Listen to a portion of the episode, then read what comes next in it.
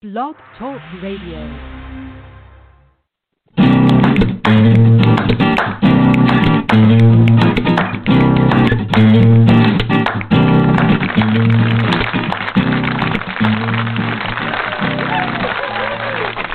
Welcome to Thursday night at the Speakeasy Cafe. We would like to invite you to take the stage for the Sound of Ink Open Mic Poetry Night. Now, let's get started. I want your ink in our ears. Hello, everybody, and welcome to the Speakeasy Cafe Open Mic Poetry Show, The Sound of Ink. I am so glad to be here tonight, and I'm so glad that you are all joining me.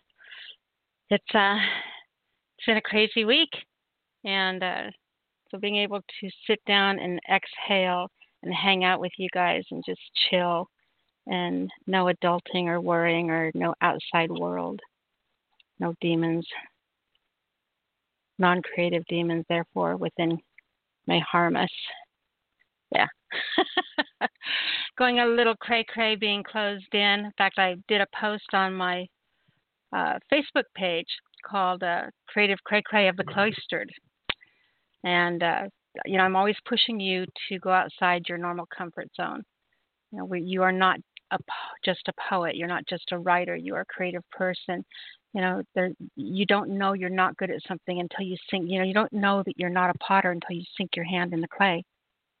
You know, you don't know if you're a great painter until you pick up a brush. So I'm I'm real big on pushing you to do fun fun things that are just to feed yourself in a creative way, and doing those things will definitely make you a better writer.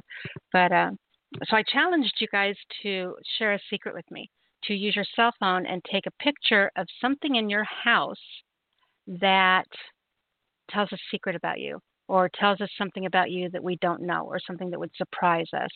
And you don't have to explain the picture, you just post the picture, no explanation.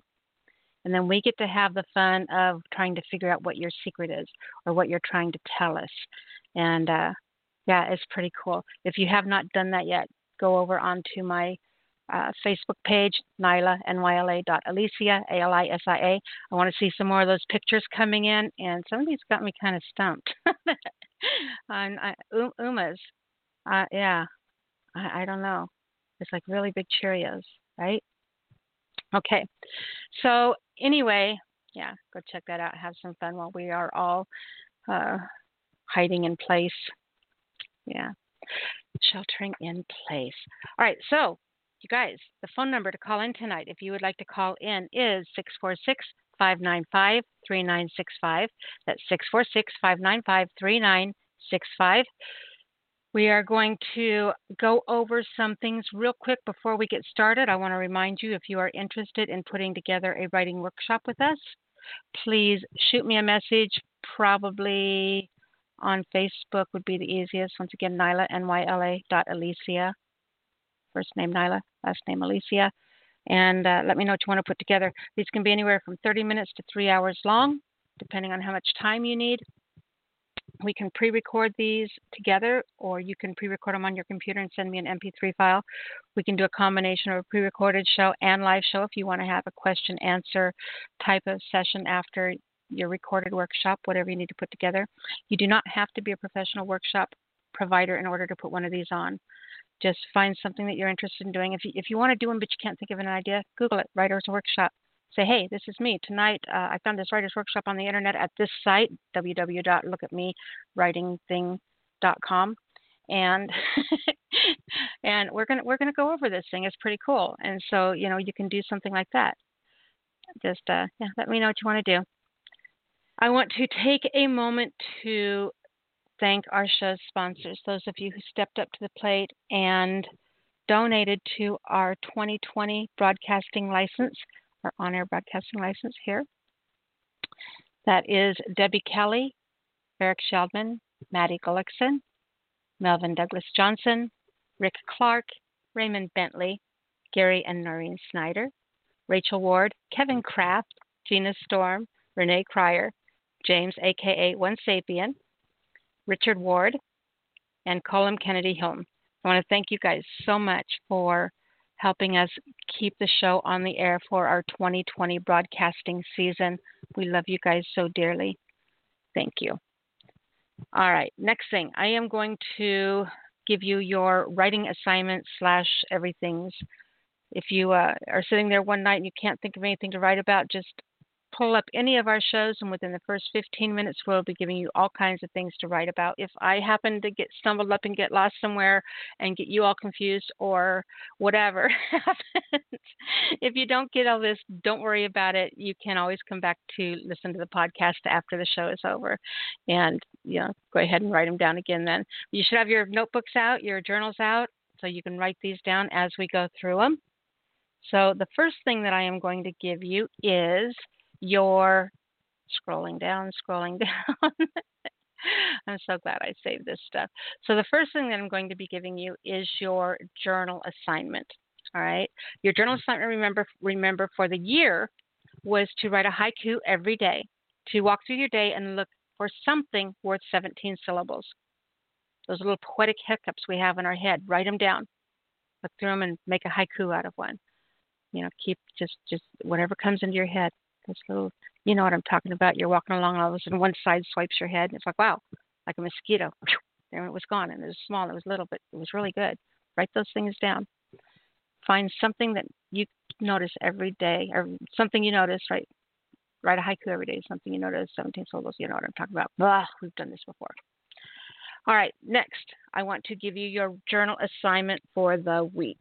And this should be handwritten in a journal, pen, whatever, nothing backlit, no typing involved, nothing on the phone. I want your hand to be dragging across that paper as those words are being scratched out.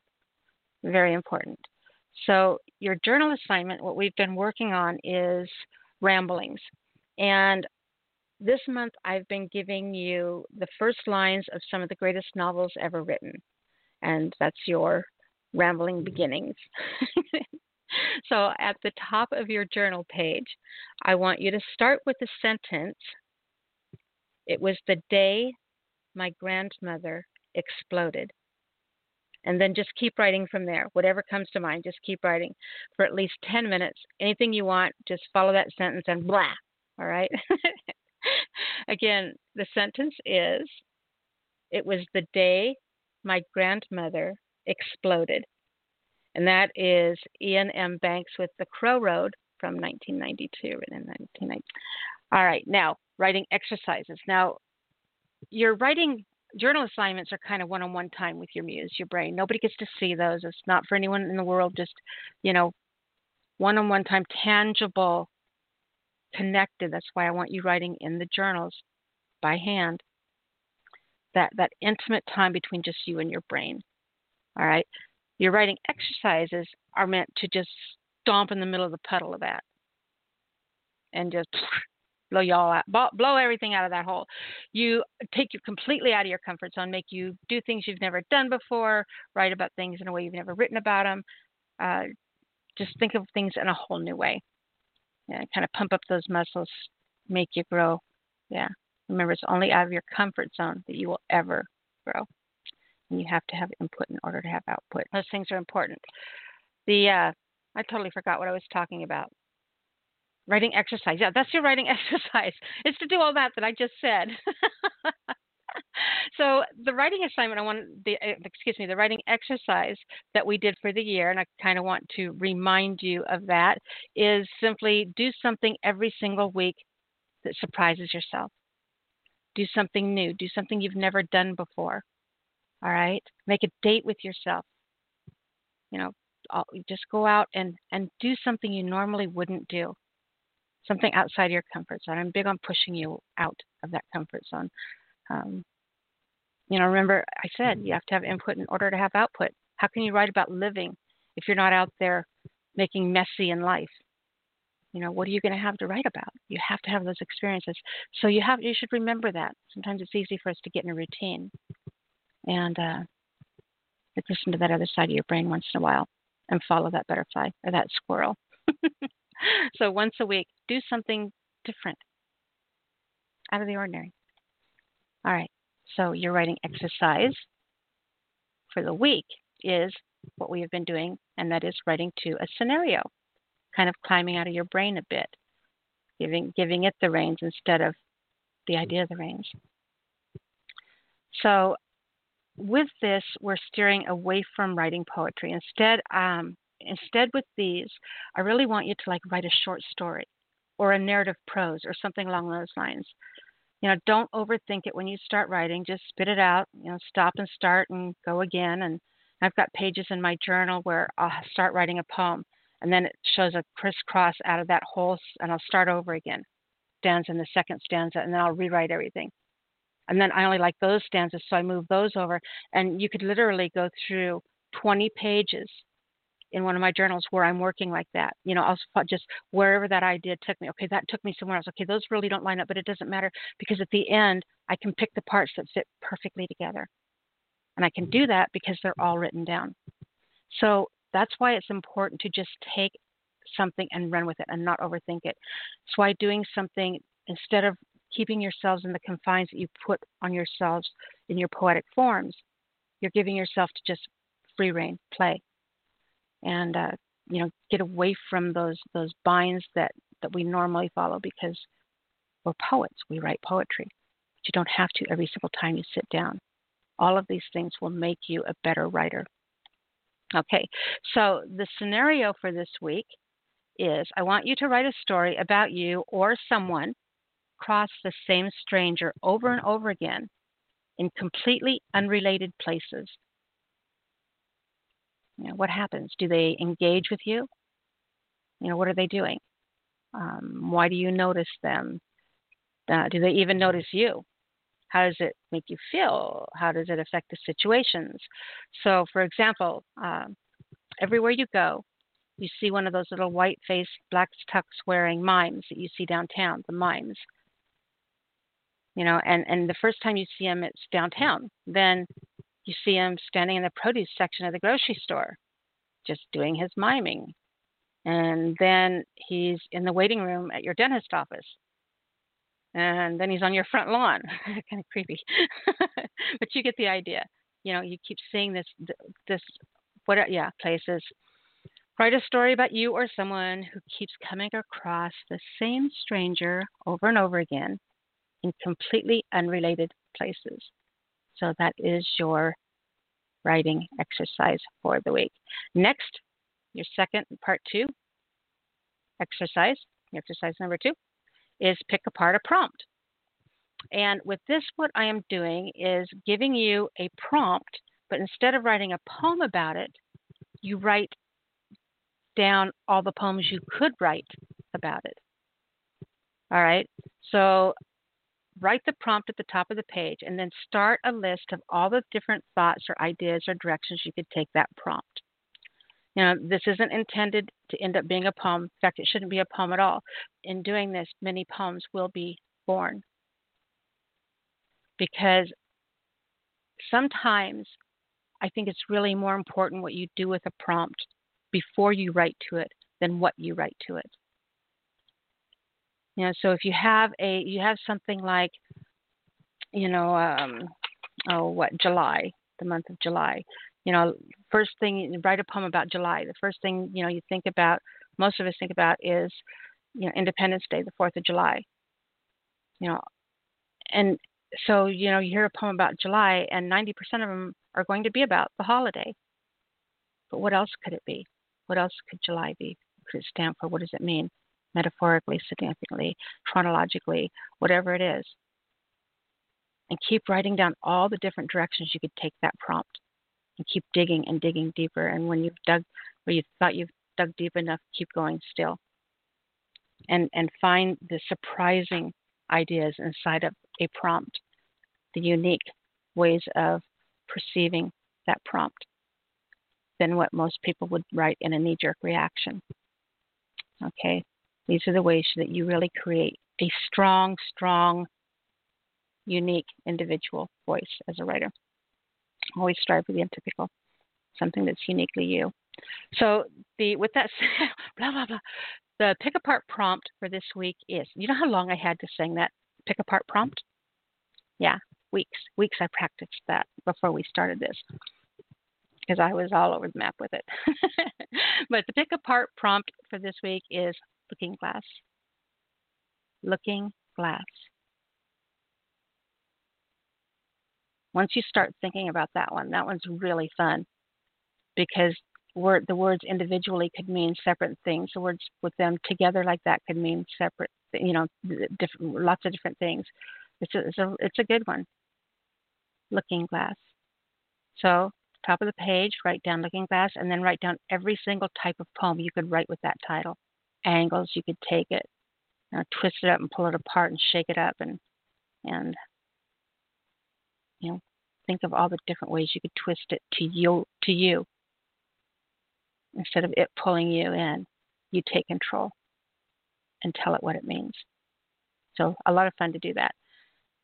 This will help you a lot when you're uh, stuck on something you know you're, you're not sure what what direction to take it you know you're looking for that perfect idea you write it down like this and you just start writing down everything you can think of to that and it'll take you to some really surprising things all right so now with that said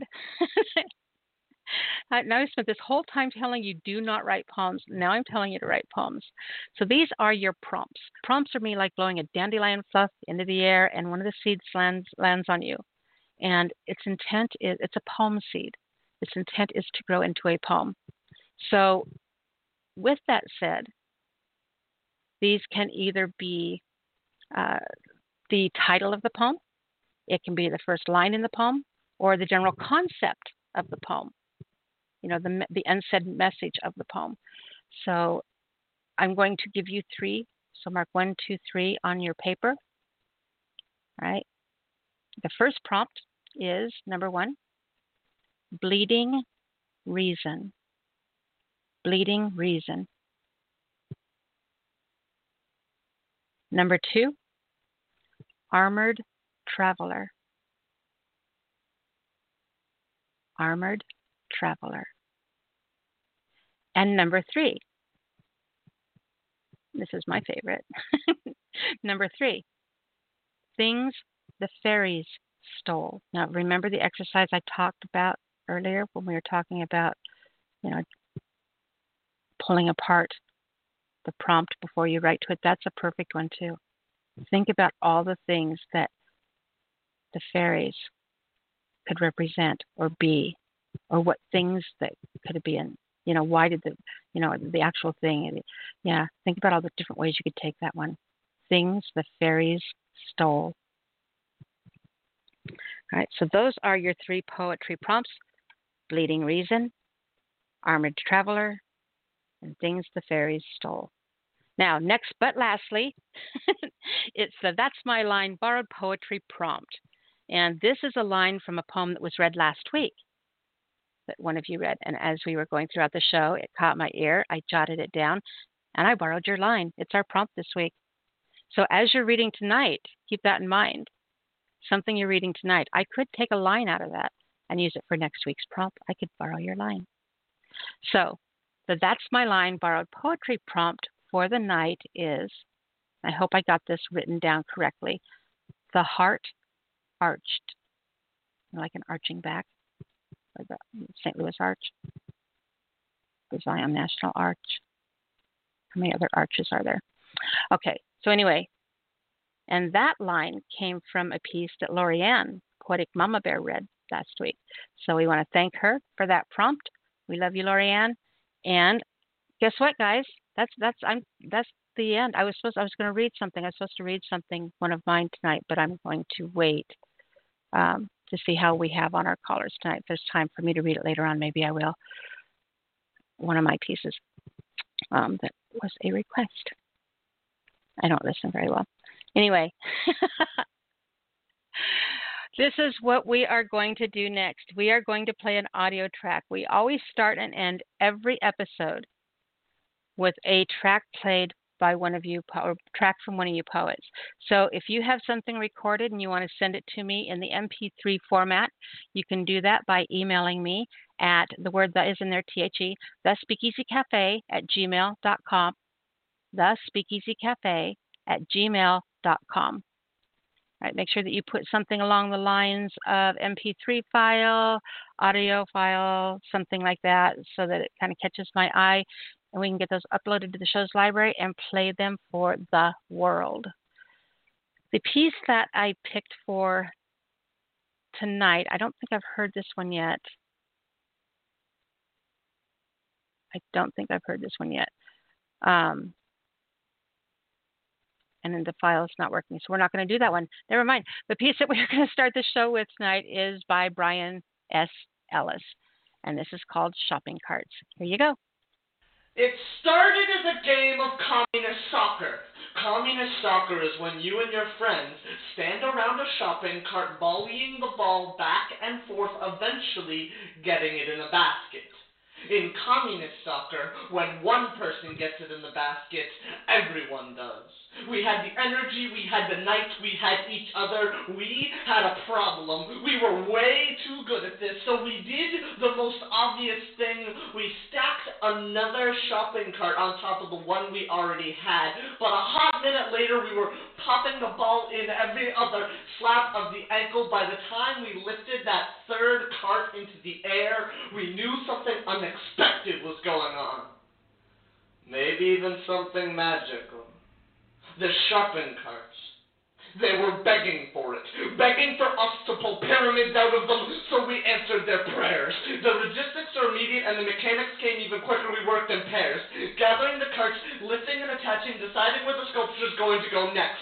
First, the center is upright, and then they spread outward, laying the carts on their side. The next layer rests with its front wheels hooked into the basket in the center. You wouldn't expect how many ways shopping carts can lock into one another in the middle of an empty stop and shop parking lot on a weekday.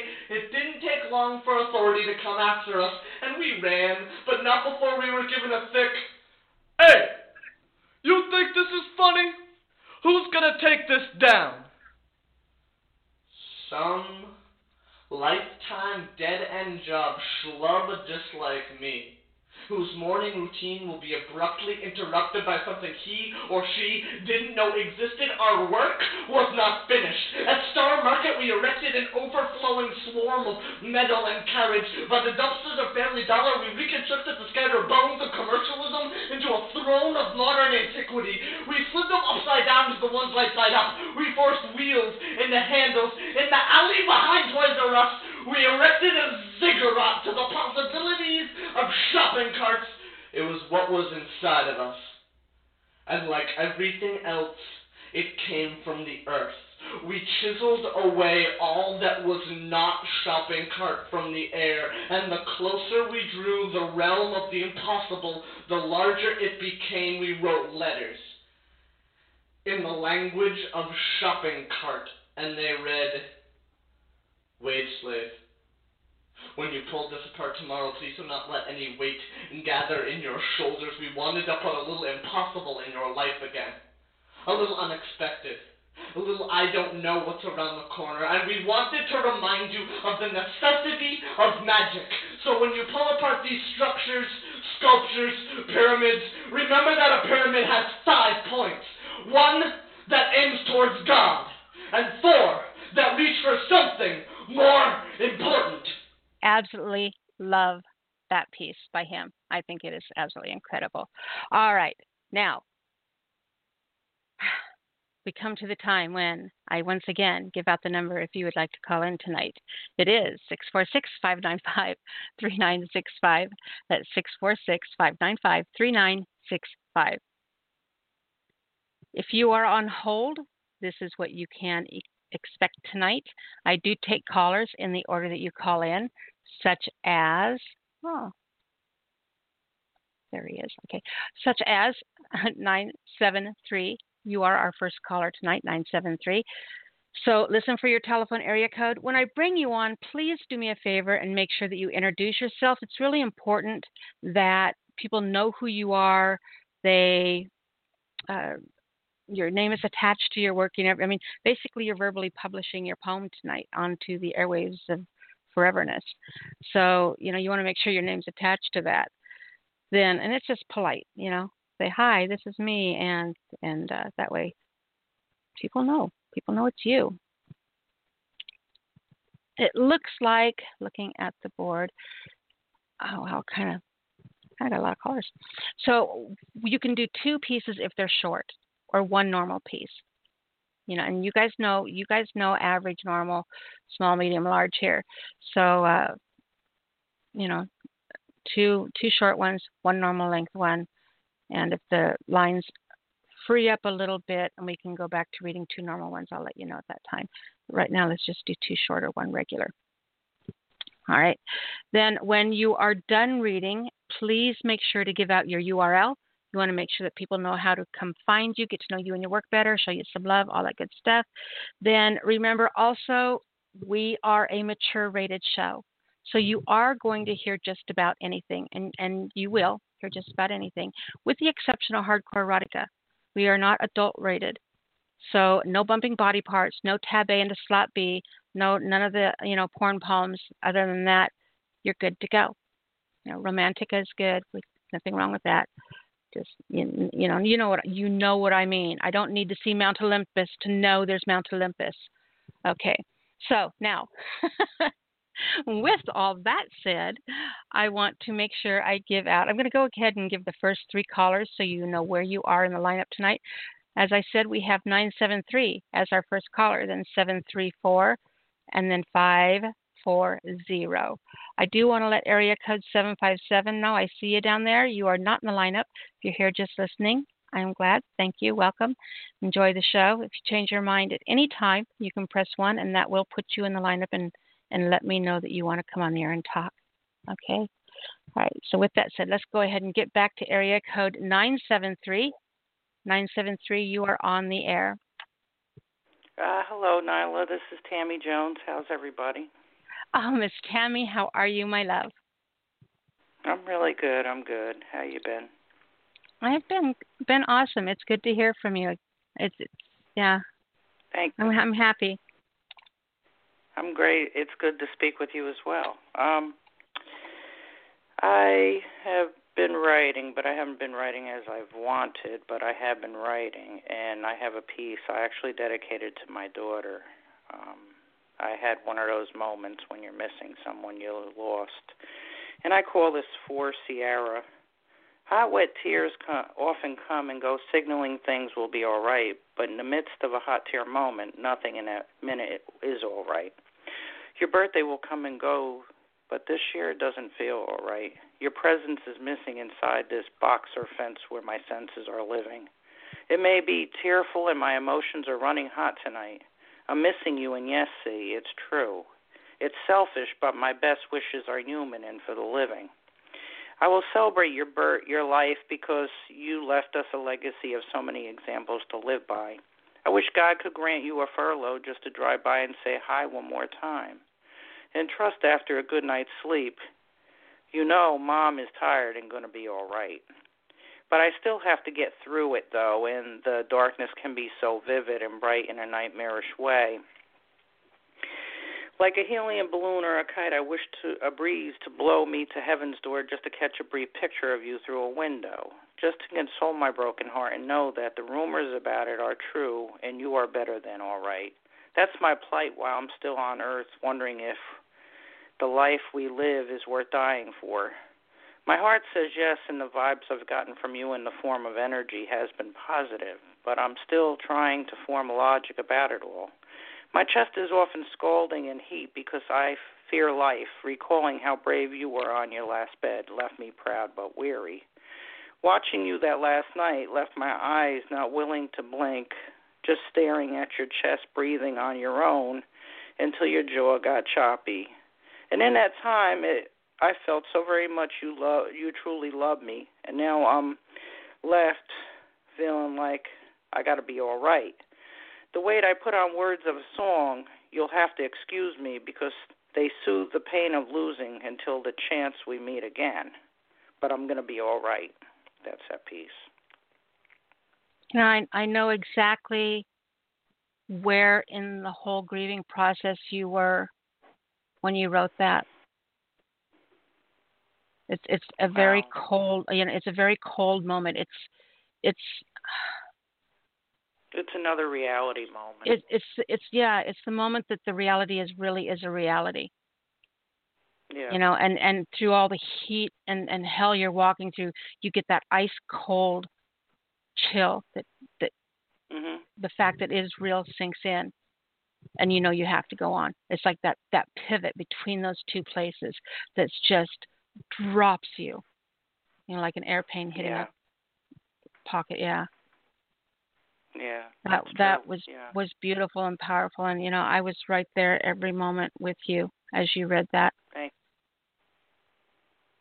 Thank you. it was amazing tammy It's hard to share pieces like that. It is. It's It um, is.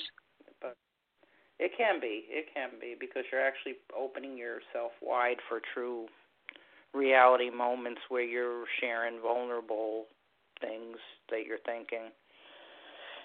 you know you've always written very bravely tammy you don't Mhm. um, there's not a lot of fluff or cushion to your Mhm. words. You know, you you- they they hammer down really hard. You you don't you don't hide in fluff. You don't hide your message in fluff, and it's Yeah. something that I've always really loved and admired because it's a hard way to write. You know, it's one thing Mhm. to say, you know,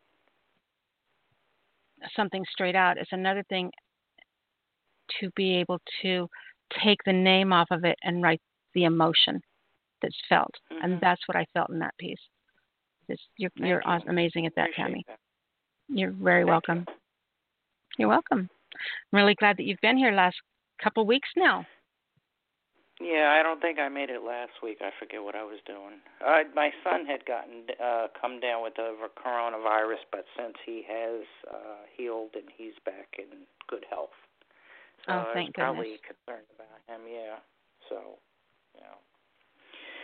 All right. Well, I thank you for your time, and um I look forward to hearing everybody's poems tonight. Tammy, before you run away, sweetheart, tell everyone how they can find you. I am a child of Prismatic Dreams in a New Word Order. Max Parthas and Tribal Rain are my family, and everybody else who's um, anybody with the Prismatic Dreams and New Word Order. And I'm on Facebook. You could find me under Tammy Jones, uh, Hip Hop Poetry. That's an affiliation of mine. Um, uh, TMIM 711 on Instagram and um, Twitter. Thank you. You're very welcome, Tammy. Thank you for starting the show off so amazingly. It is so good to hear from you. Thank you. Nice to hear from you too. Good night, baby. Good night. All right. Our next caller comes from area code 734. 734, you're on the air. Hello, Nyla. It's George Wiley. Hey, George, how are you, sweetheart? Hey, I'm good. You know, I'm good as you can be when you're in prison. But, uh, uh, you know, I tend to be optimistic about some things, and I think, uh, I think uh, uh, we, we're strong enough as people to pull through all this stuff. We shouldn't gripe at every little thing that we have to change or give up or sacrifice because that is a sign of weakness, not strength. So, but um, you know, my um, my family, as far as I know, even though I haven't seen any of them since since Christmas, um, are uh, fine. I I brought uh, two tonight. They're not. One's a little longer. It's about a page and a half, and the other one isn't even a page. Um, and this one I wrote, um, and it's related to the virus um, or to such that sort of thing. Um, it's called um, "His Love Had Come with No Val Scorn," and there's little hints of a couple nursery rhymes in here. He bid she come and be with him. She said she just left another lover, but his bid was what she dreamed of. He cleaned the floors, the doors, the bed. He washed a pillow for her head. The curtains clean, but out beyond the town stood dark and still and ill. They'd write out this new virus that loomed in town, away from all the deaths and graves, apart from children crying brave. She brought a posy and a ring, some bread, some pie, and songs to sing. Amidst his arms they doused their fears, a chance to bring back lovely years. They dined and wined and watched the town. Across the field a horse stood still and hungry. The farmer had gone ill, took his daughter too, they knew it would. In town, the corpses stacked like wood atop a trailer, stacked stacked with stench. They watched the crows. He gave her a locket. She snuck out to put posies in her pocket. They sang their songs, watched sunset hues. A passing neighbor called out bad news, but inside, all safe, they filled their dream. Yet one day she began to cough, and he did too. Their breaths grew soft. They cried away, thought they had fled, this scorn, this ill, those tiny cells. A morning came, she did not wake. It seemed impossible, they'd been so careful. He collapsed and felt it, it come so dreadful. How could it be such scorn comes from what we can't see? That sometimes we do not recover from the reality of another lover. And peace. Wow. I, I'm like sitting on the edge of my seat, gripping the desk the whole time you're reading that. well, thank you. it, um, you know, I wrote it last week, and I, um, it's related. You know, I tried to do a little to take to another time and place, but you know, mm-hmm. the same context. And the second one is much more up is much more optimistic, and it's a I'm kind of I, I'm stealing this from or using uh, covering Sarah Tees, Teasdale poem. It's she's always wonderful, and this this one's a little brighter. And she didn't write this for this. She wrote this a few years ago, several years ago. There will come soft rains there will come soft rains and the smell of the ground, and swallows calling with their shimmering sound, and frogs in the pools singing at night, and wild plum trees in tremulous white. Robins will wear their feathery fire, whistling their whims on a low fence wire. And no, and not one will know of the war of war. Not one will care at last when it's done no one would mind neither bird nor tree if mankind perished utterly. And spring herself, when she woke at dawn, would scarcely know that we are gone. That's Sara Teasdale. And the peace. You know, she is absolutely one of my very favorite poets ever. I have five poetry books. Like if I go anywhere and I know I'm going to be gone longer than two hours and I might have to stand still for 10 minutes, I might want to read mm-hmm. something, but I don't know exactly what I want to read. So I have this little thing that I carry. It has like five my my five Bible of books, you know, that mm-hmm. I take mm-hmm. everywhere, and that hers is one of them. You know, there's well, something about I... her writing that I I connect to so deeply on on a molecular yeah. level to her words. She's incredible. Great the reason I picked this tonight is uh, this afternoon I was doing a lot of stuff on Facebook, you know, and one of my old classmates that now lives in Arizona, um, uh, that dabbles a little bit in poetry, and he said, you know, today he said, I'm going to refer you to a Sara Teasdale poem. There will come soft rains, and I, in the, like in a you know a Facebook message, and I just said to him after that, uh, I'll check that out because I it didn't ring a bell. And so in between then and now, I, I dug it out. I remember, oh, I'll check out, see what he said, and I was I was completely impressed with it, and like just like you are. So yeah, she's she's phenomenal.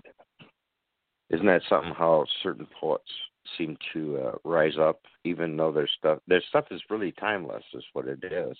Mm-hmm. And um, this is a time when I, I am happy to say that I'm reading things from the New York uh, magazines and stuff that poetry is on the rise. Of course, it was on the rise. It really started not by the it started by the political situation and a lot of angst, and then throw over it this giant cloud of coronavirus, and you get you get some death and gloom that will, you know, ironically or sadly, will bring out more art. If, at least if history repeats itself. So we we might be sitting through a little short golden age of of creative creativity amidst all this blood. Yeah, that And, you uh, you bring up a funny thing. You know, the the that dark thing that makes us more creative, and that- that is so true. You know, it's almost Mhm. like poets covet that. You know, when do you write better Yeah. than when you are feeling intense, extreme, raw emotion? Right? I mean, Right. Something you know, that's just way far on the edge. Contentment is the death of a poet. Oh right, I mean, yeah. when, You know, we're noticed. content, we're like like fat cats. You know, it's like, oh, I haven't written a poem in 20 years. It's okay because I'm so content. no, we need know, to have that razor's edge. Tammy's poem or before me, um, which Mhm. was brilliant. It it um it made me think of things that I thought about lost lost loved ones, and I it occurred to me the other day that this is a time people are home more and they're you know they're saddened more and they're scared maybe, and I I would think that this might be a time when they start visiting dead relatives mentally, and I don't I don't mean that's what she did, but I'm simply saying that that's um you know, it's, there is more time for reflection, and there's Mhm. some really wonderful, there's some really good stuff, you know, in the arts and music that you can find right now, and um, you know, Bocelli singing Ave Maria or something like that, and, and this, you know, in um, Milan, things things that uh, things that are inspiring and they're uh, they're poignant. Um, maybe that's a, maybe that's true too, but I've taken too long here.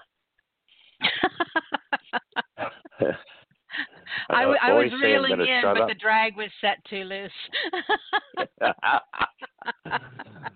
yeah, I'll get it. I was, I'll was just kind of letting that one run. okay, um, I'm glad to be here. I am so glad that you came in, honey. Make sure that you tell everybody how they can come find you. Yeah, um, I have one book out called uh, "Why Did I Remain in the Garden?" Uh, George Wiley. Uh, that's on Amazon. Um, and then I um, have uh, some things on uh, all po- uh, allpoetry.com, and then I have a Facebook page uh, called George Wiley Writes, and it's actually about a hundred people that it's mostly poetry. Um, and what else? I guess I've got in, I'm in a couple of anthologies and contests, but that's it. And I'm glad to be here tonight. I was glad you were here. We are all glad you were here. Can you hear the masses? I can hear they're all going to say, "Oh God, when's he going to get up?" no, I think that's a different poem, honey. that's a new poem itself. That's, That's a different that's it. poem. That's yeah, you I'll can't do. read that one here. I'm gonna- that's- I'm going to write that one for next week. It's going to be called "When's he gonna, When's this guy going to get off?" okay, okay. All right. We'll, oh, we'll I love you so dearly, George. Thank you, honey. Right, Great job okay. tonight. You- you're fine. I'm so going to hold him to that. All right. Our next caller comes from area code 540. 540, you're on the air. Hey, it's Philip Church down in Virginia. Hello, Philip Church, my dear. How are you doing? Oh, um, I'm doing pretty pretty darn good. Tell you the truth, how are you doing? I'm doing awesome. You keeping safe from the wood boogers? Oh, them wood boogers don't stand a chance against me. I, I've been I've been fighting off them wood boogers since I was a youngin', so you know how that goes.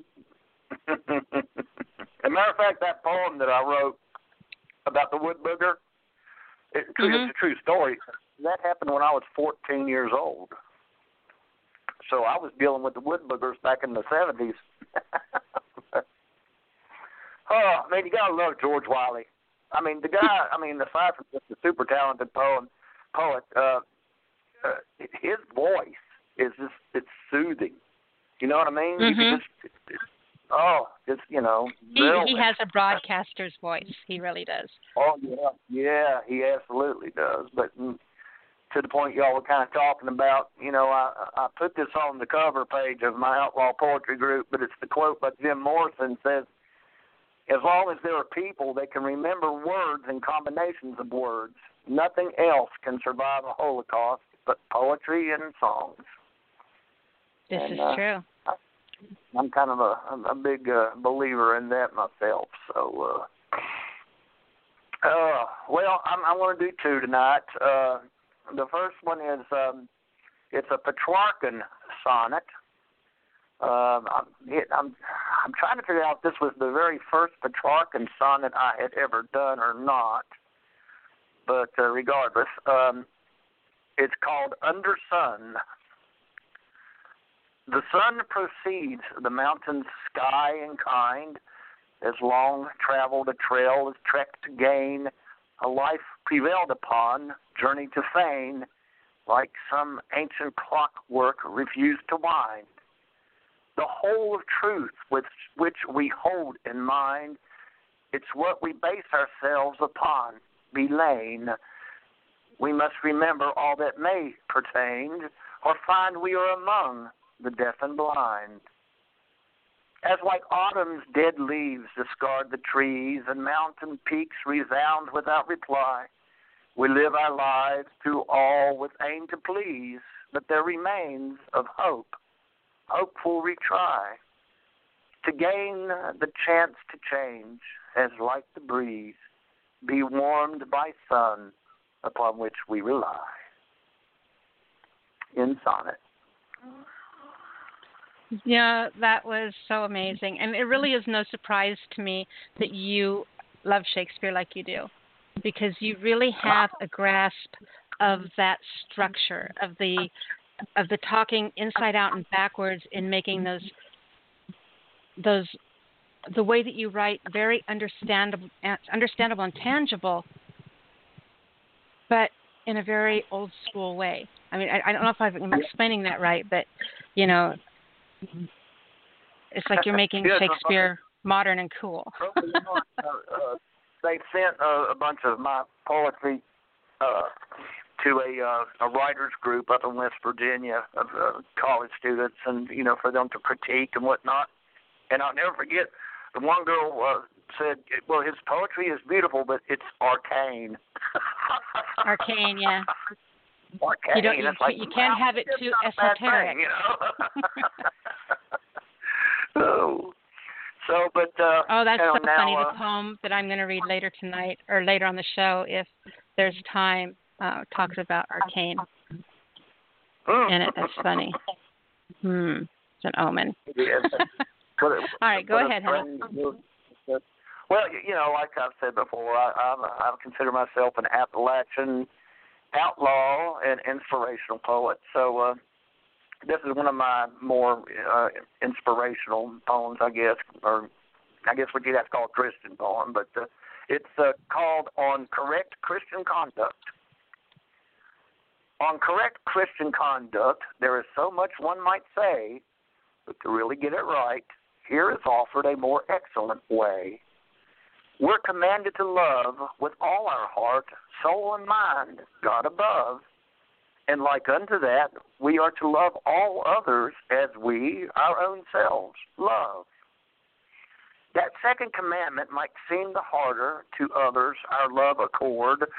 Just remember, even our worst enemy is endowed with the image of the Lord.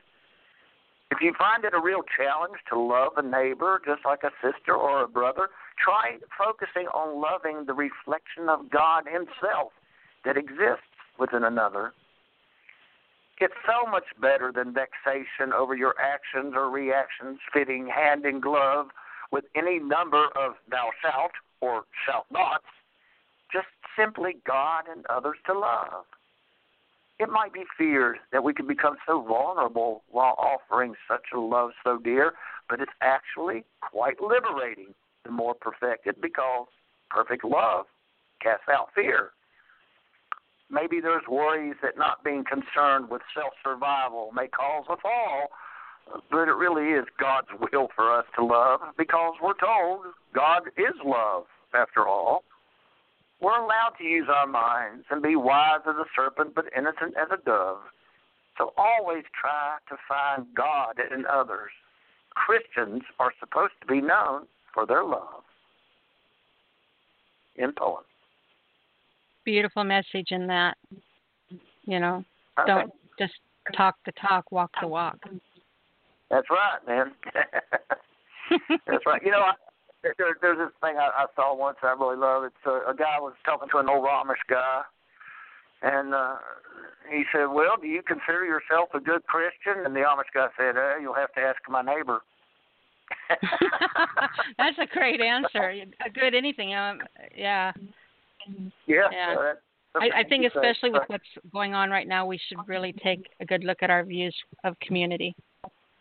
hmm Yeah. Well, you know, this is uh if you have a light as dark as things are getting now, you need to let it shine. This is the time.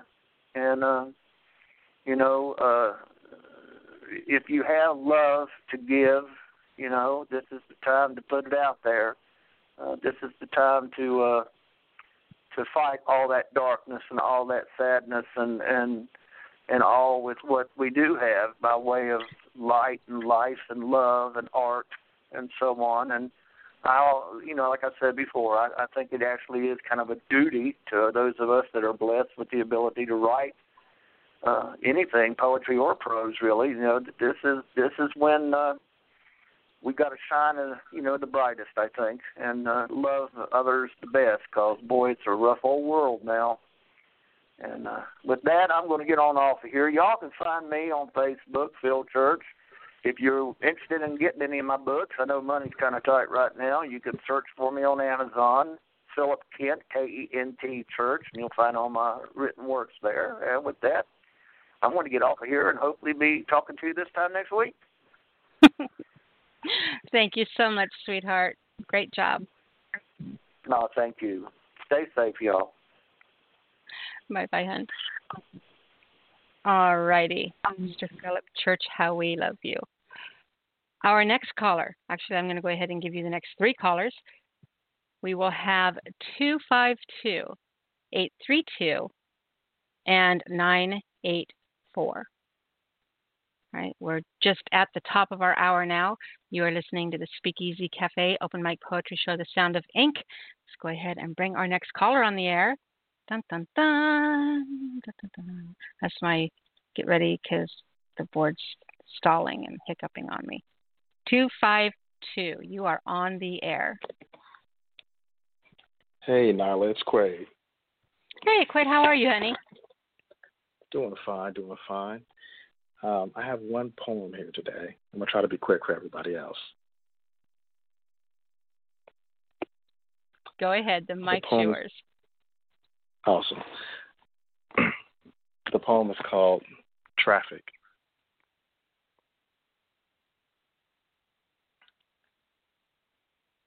I haven't been myself lately. I vanished, or so it seems. This journey is trying to take me from the destiny I fiend.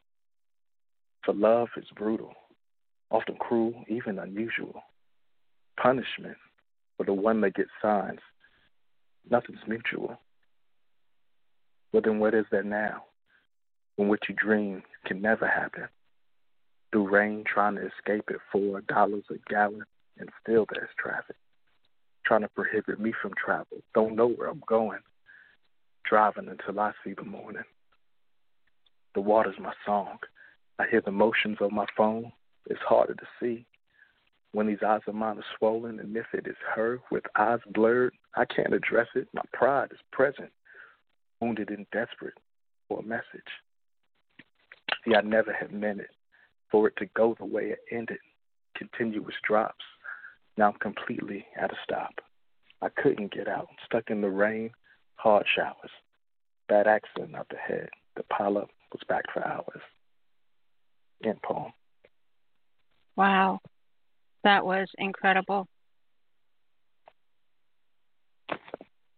I am so glad you came back and read tonight, Quade. And I saw your friend's request. Thank you for that, by the way. Oh, thank you, thank you.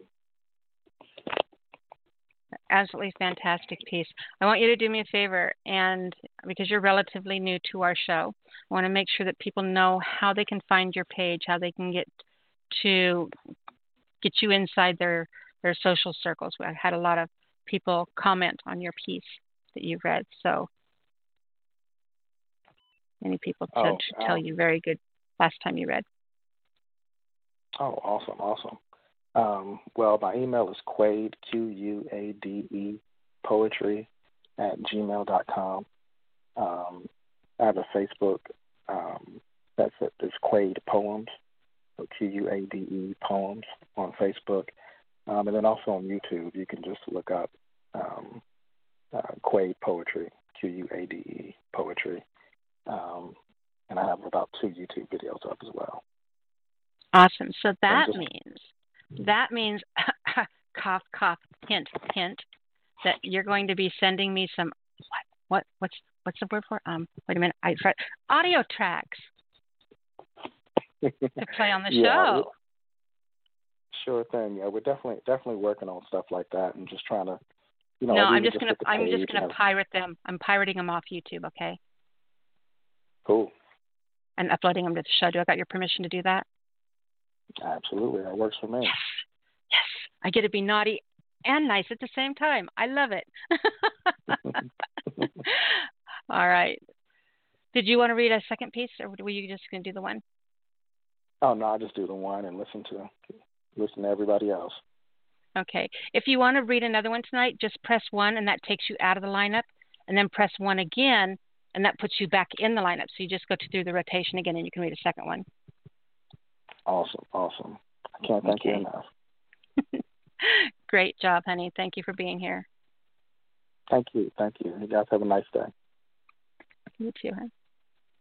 So right now, guys, one of the lines in Quade's poem has made that to my one of the lines that he read or said is my that's my line poetry prompt for next week.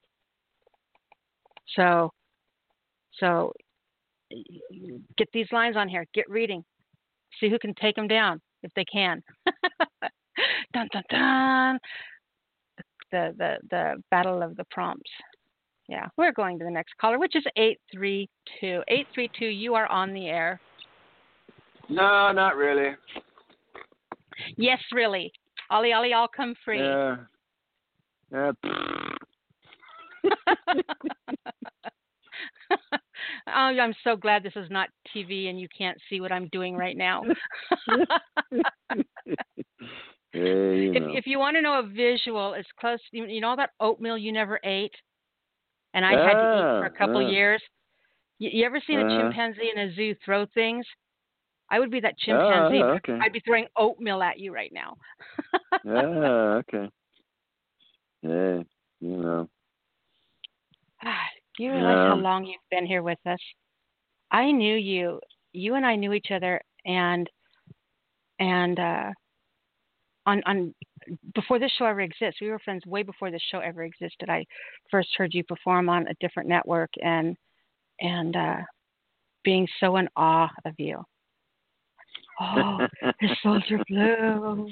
You know, and, and we did the the Speakeasy Cafe's first live West Coast poetry performance show, and you know you were supposed to come out Yeah. for it, and something happened with the airlines, and your your seat got bumped, and you didn't make it, and I was so bummed out because Yeah. it was like you know it was like Elvis was coming or something. Yeah, well, you know. You know, and then and then but- over the years getting to know each other, and now when I talk to you, it's like we're both sitting there in boxers. You know, know. it's just so comfortable, Mhm. and that's a lot of years. For oh, our 14th year of oh, that's a long Actually, for us, it's time, probably- for us, we it's probably 16 years. Yeah, we okay. We started out there on Facebook before they messed it up and did all that beta stuff on there. MySpace, MySpace. yeah. Oh, that's what it was. Yeah. Well, okay, Facebook, MySpace. What? it all kind of blurs together after a while, you know. yeah, yeah, What can I yeah. say? That's cool. But, That's um, cool. Yeah, this this this this kind of this piece here. I'm not really sure what to say about it. To be honest, it's kind of one of those things that like you had things all kind of backlogged and you just squeezed it on out there and it's like oh, okay that's what it that's what it looks like oh, okay so i guess if you want to really put something to it uh you could call this one a purge i'm not going to go any further with that but uh it's just just like you know it's just one of those things i guess uh Migake, Tread the Stars, Burning Lights, Searing Pain, Memoirs of Metaphor. There aren't any dreams anymore, just mile markers of where they've been. Left, red pulse, red dress, red breath, rust. Ancient, ageless as blood, I mean, whether you're bleeding or it's all just past tense looming portraits of shadow, Gedaki, Sir, death, times. Times have their own titles. Hours carry the details of what you did. The comparative descriptives of that against what you desired, what you wished for. Spent dreams for of drams of measures of blood. Oh, blood. Yeah, dawn breaks again. Gasoline. And the bleeding continues. There are moments of thought to be kindness become just another formal entry of abuse. The momentary flash upon freedom's guilt ridden shores, the bones that cannot be forgotten. Wahigakto. Oh, yeah, spill the bones. Maybe it's an oracle. Maybe it's just chance. The odds wrong, the table weighted the cards. Shube, just a spew of intestine upon the brushed smooth, viscous miseries of green felt marked for the gamble of future nights of losses of retrospect ashes in the mouth seldom transmute in, unto milk and honey bitterness stays bitter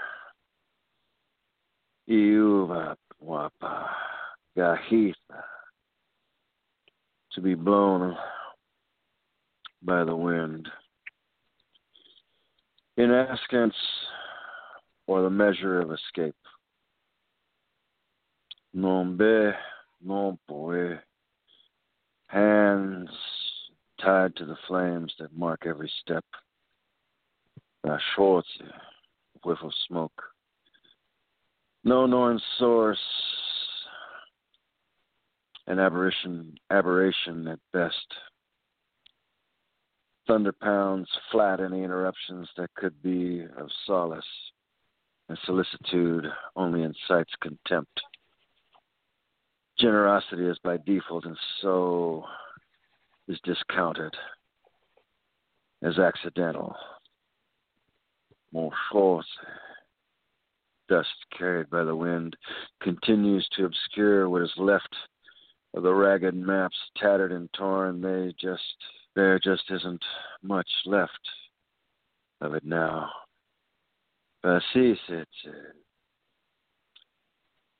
Just the high hills, always at a distance. Bonjour, Waxes, Tatas, Monkpi. Clouds moving, words already in motion. Of lowering glowing like live coals. Beds, seats, firebrands that sink deeper than skin. Kinha, mon God. Medicine, spirit, soothing enough for us all. Inche, faces lost in the blues, almost blue through Monta. There are no dreams anymore, just prayers for the kindness of relief whene'er it shall come to pass. the flesh finally done so that spirit can rise. Immured, inured to hardship, smiling at last in the light of that sunrise that dies not. Mi tombe tsashi. Red Earth crying, too impacted by colonialism to care.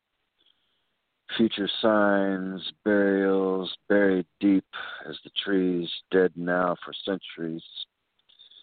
Remembered as as ghosts, tides, phantasm figuratives,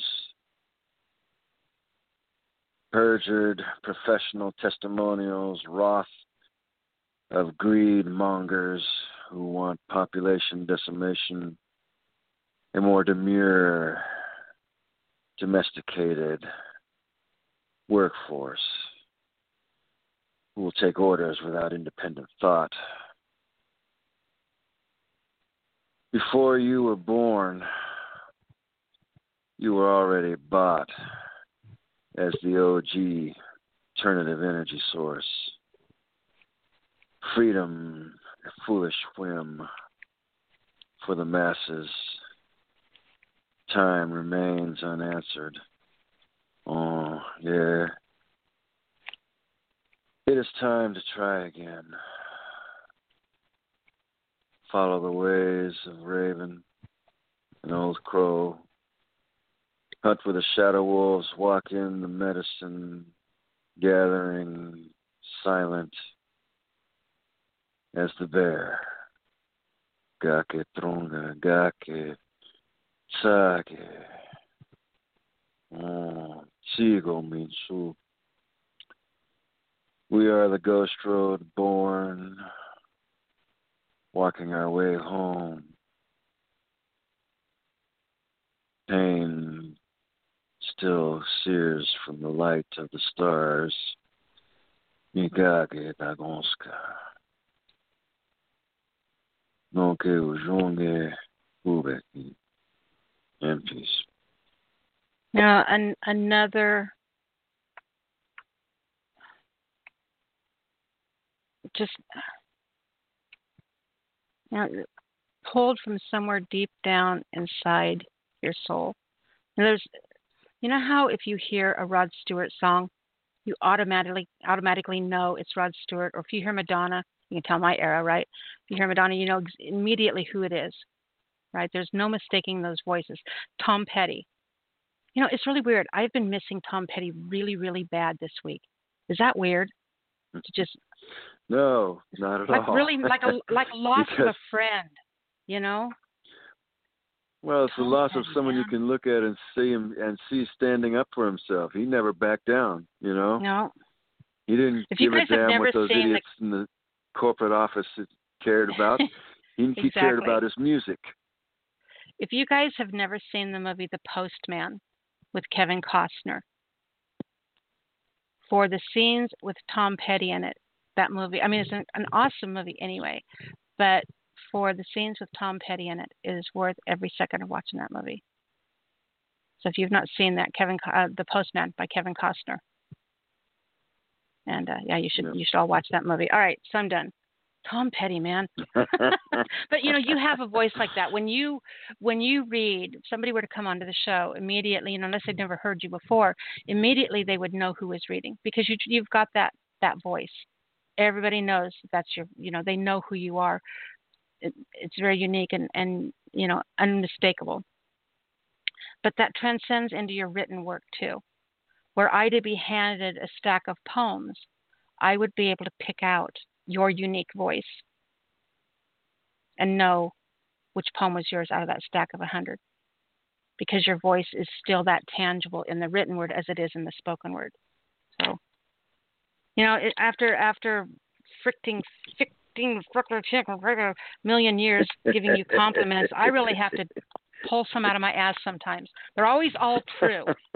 But if you hear me talk and it's because i'm trying to think of you know a really cool way of saying what i'm thinking you know. But it's like Mm. would it not be funny to go back over the last well the 14 years we've been doing this show uh, but to go back over everything i've ever said about your poetry and put it onto one audio track Hey.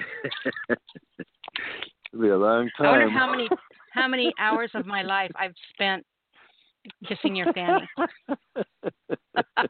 yeah, I don't know about all that, but I, I, I mean, I, I just, uh, I mean, just put it this way, I would, I would hope that it's because it, cause it's what I try to emulate, and it's not that, not that I come, and I, that I'm actually giving myself the comparative, but I have always admired people like Tom Petty because he, you know, some people said he wrote really simple songs. I don't think so at all because he had Mm-mm. a way of saying it that that brought it over the top of what anybody else was doing at the time. And Pink Floyd did the same. Mhm. And you know there are very there are very there are certain groups that that you know musically ozzy have that have that way about them. Oh Mm-hmm. yeah, Ozzy Ozzy Osbourne is in there too. And and you know that that you know when when you when you hear the vocal or when you hear that first stroke of the chord, the way that it comes across, you know who it is. You don't even have Mhm. to guess. You already Mhm. know. I mean, Yeah, let's put it that's- this and way: that's I could you your could, you voice could put is me in me. a dark room, and and and you, you could play you could play a, a a song by Rush, and I would know instantly who it was. I wouldn't even have to think about it. You know. But I I try that. I try to do that. I you know I do my best to emulate that kind of that sense of not following someone else's footsteps, following pattern maybe, following some some of the rhythms that I see or, or hear innate in some of you know some other people's works. Um, but but you know always putting my stamp on it as much best I can.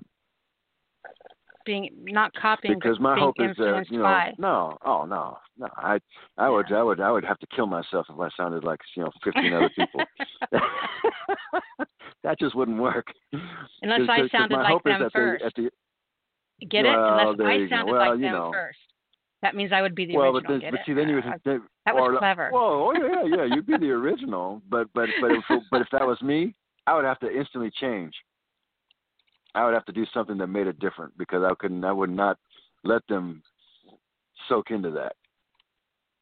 But i would hope that at the end of end of the day you know for for my own work that that it would you know that it would have the same kind of stamp like the the heavy influence that jimi hendrix put on the song by uh uh uh what's his name? Good god.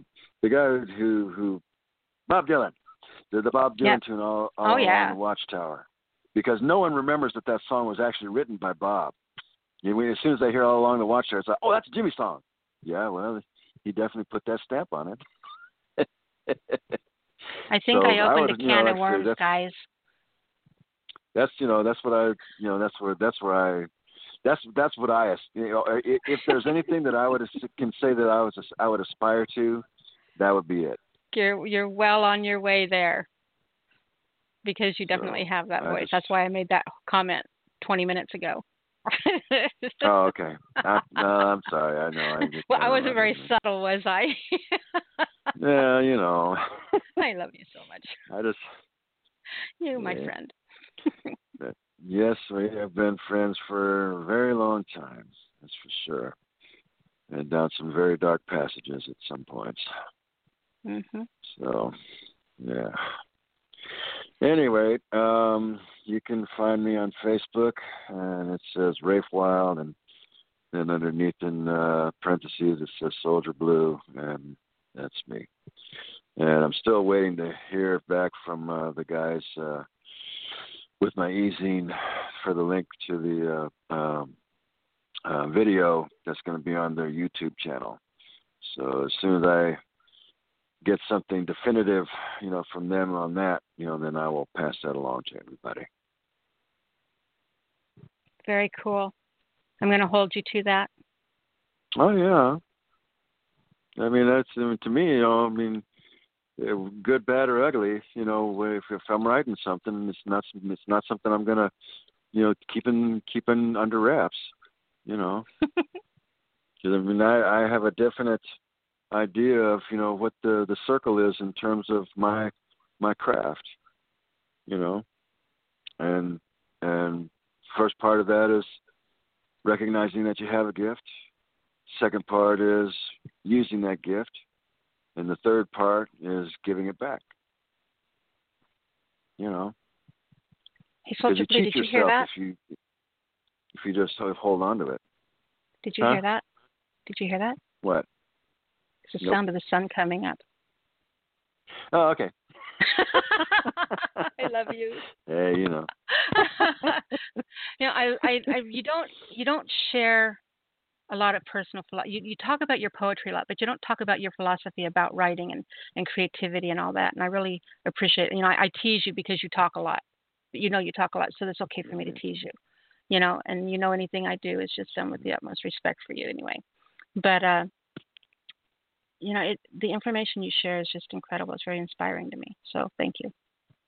All, all teasing you aside for talking a long time. hey, you know. All right, Miss Nyla. I appreciate you as always, and I can appreciate the platform of self-expression that we're afforded with your show. Well, thank you, sweetheart. Love that you're part of our family here. We'll talk to you next week, okay? Yes, ma'am. All right. Soldier Blue Blue, Rafe Wild.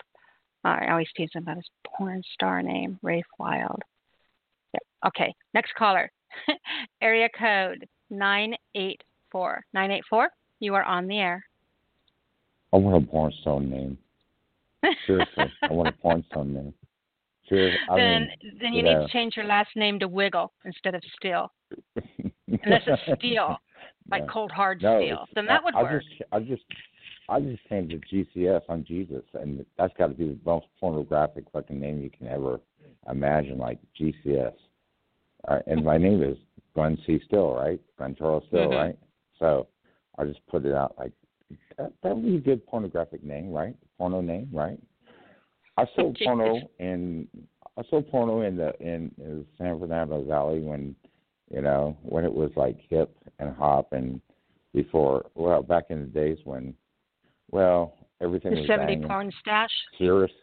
No, the eighties, eighty Ah. late eighties when everything was banging. That I mean the- literally banging. The decade yeah. of the pizza delivery boy. The- yeah. that was the decade of decadence, you know, literally. You know, it was fun. You know, I still wonder how I wound up with no disease.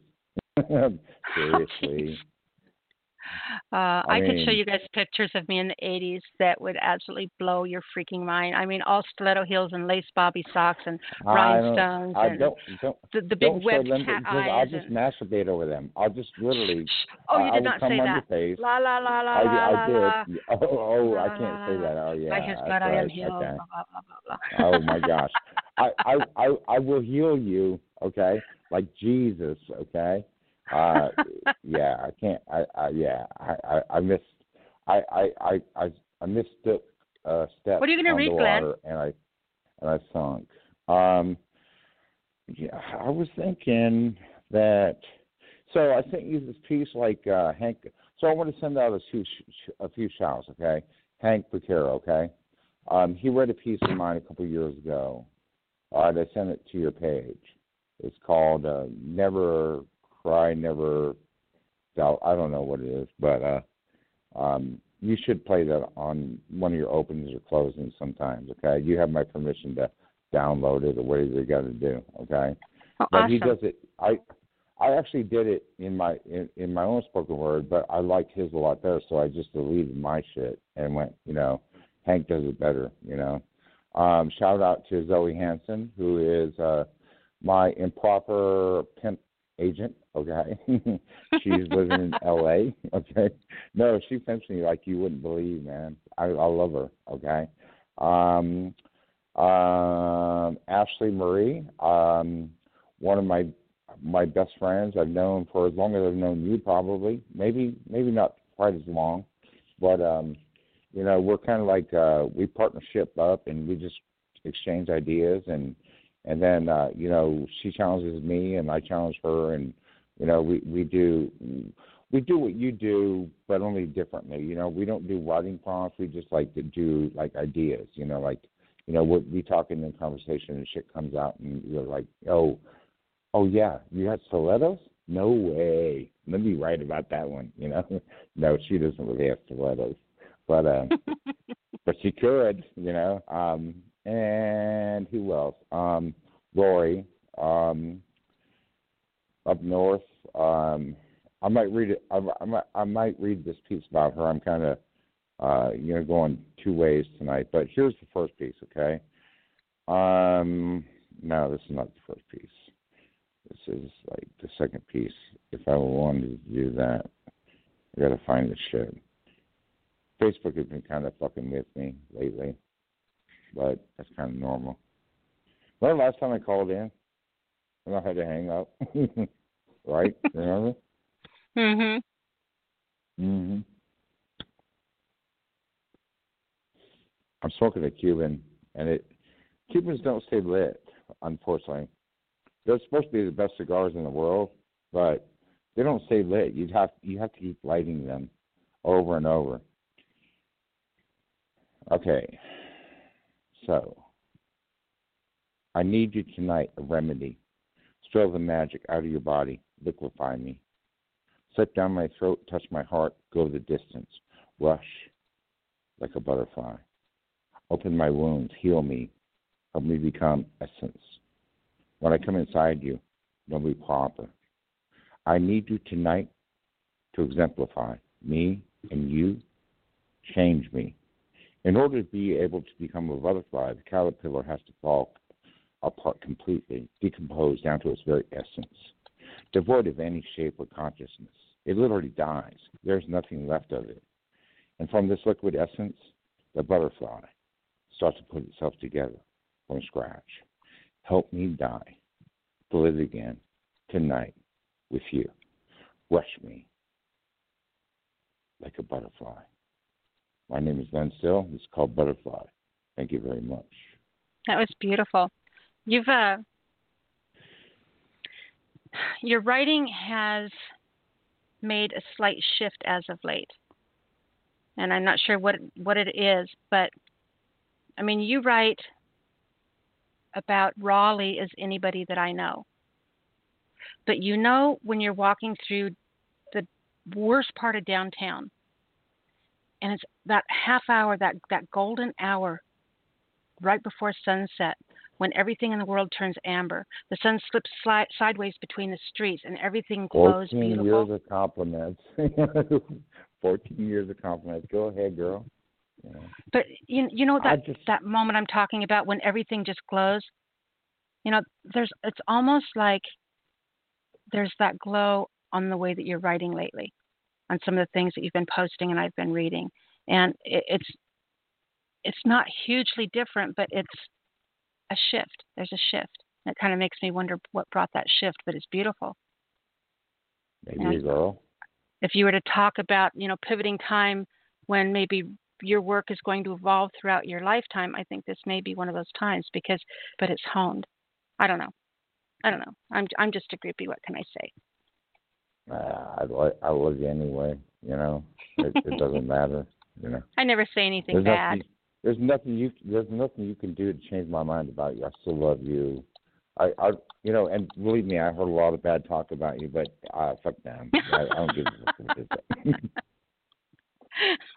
like she's been on the air forever. Does she matter? I mean, does she ever get a fucking sleep? Yeah. Does she never fucking? I mean, she must be a bat hanging upside down. She never rests.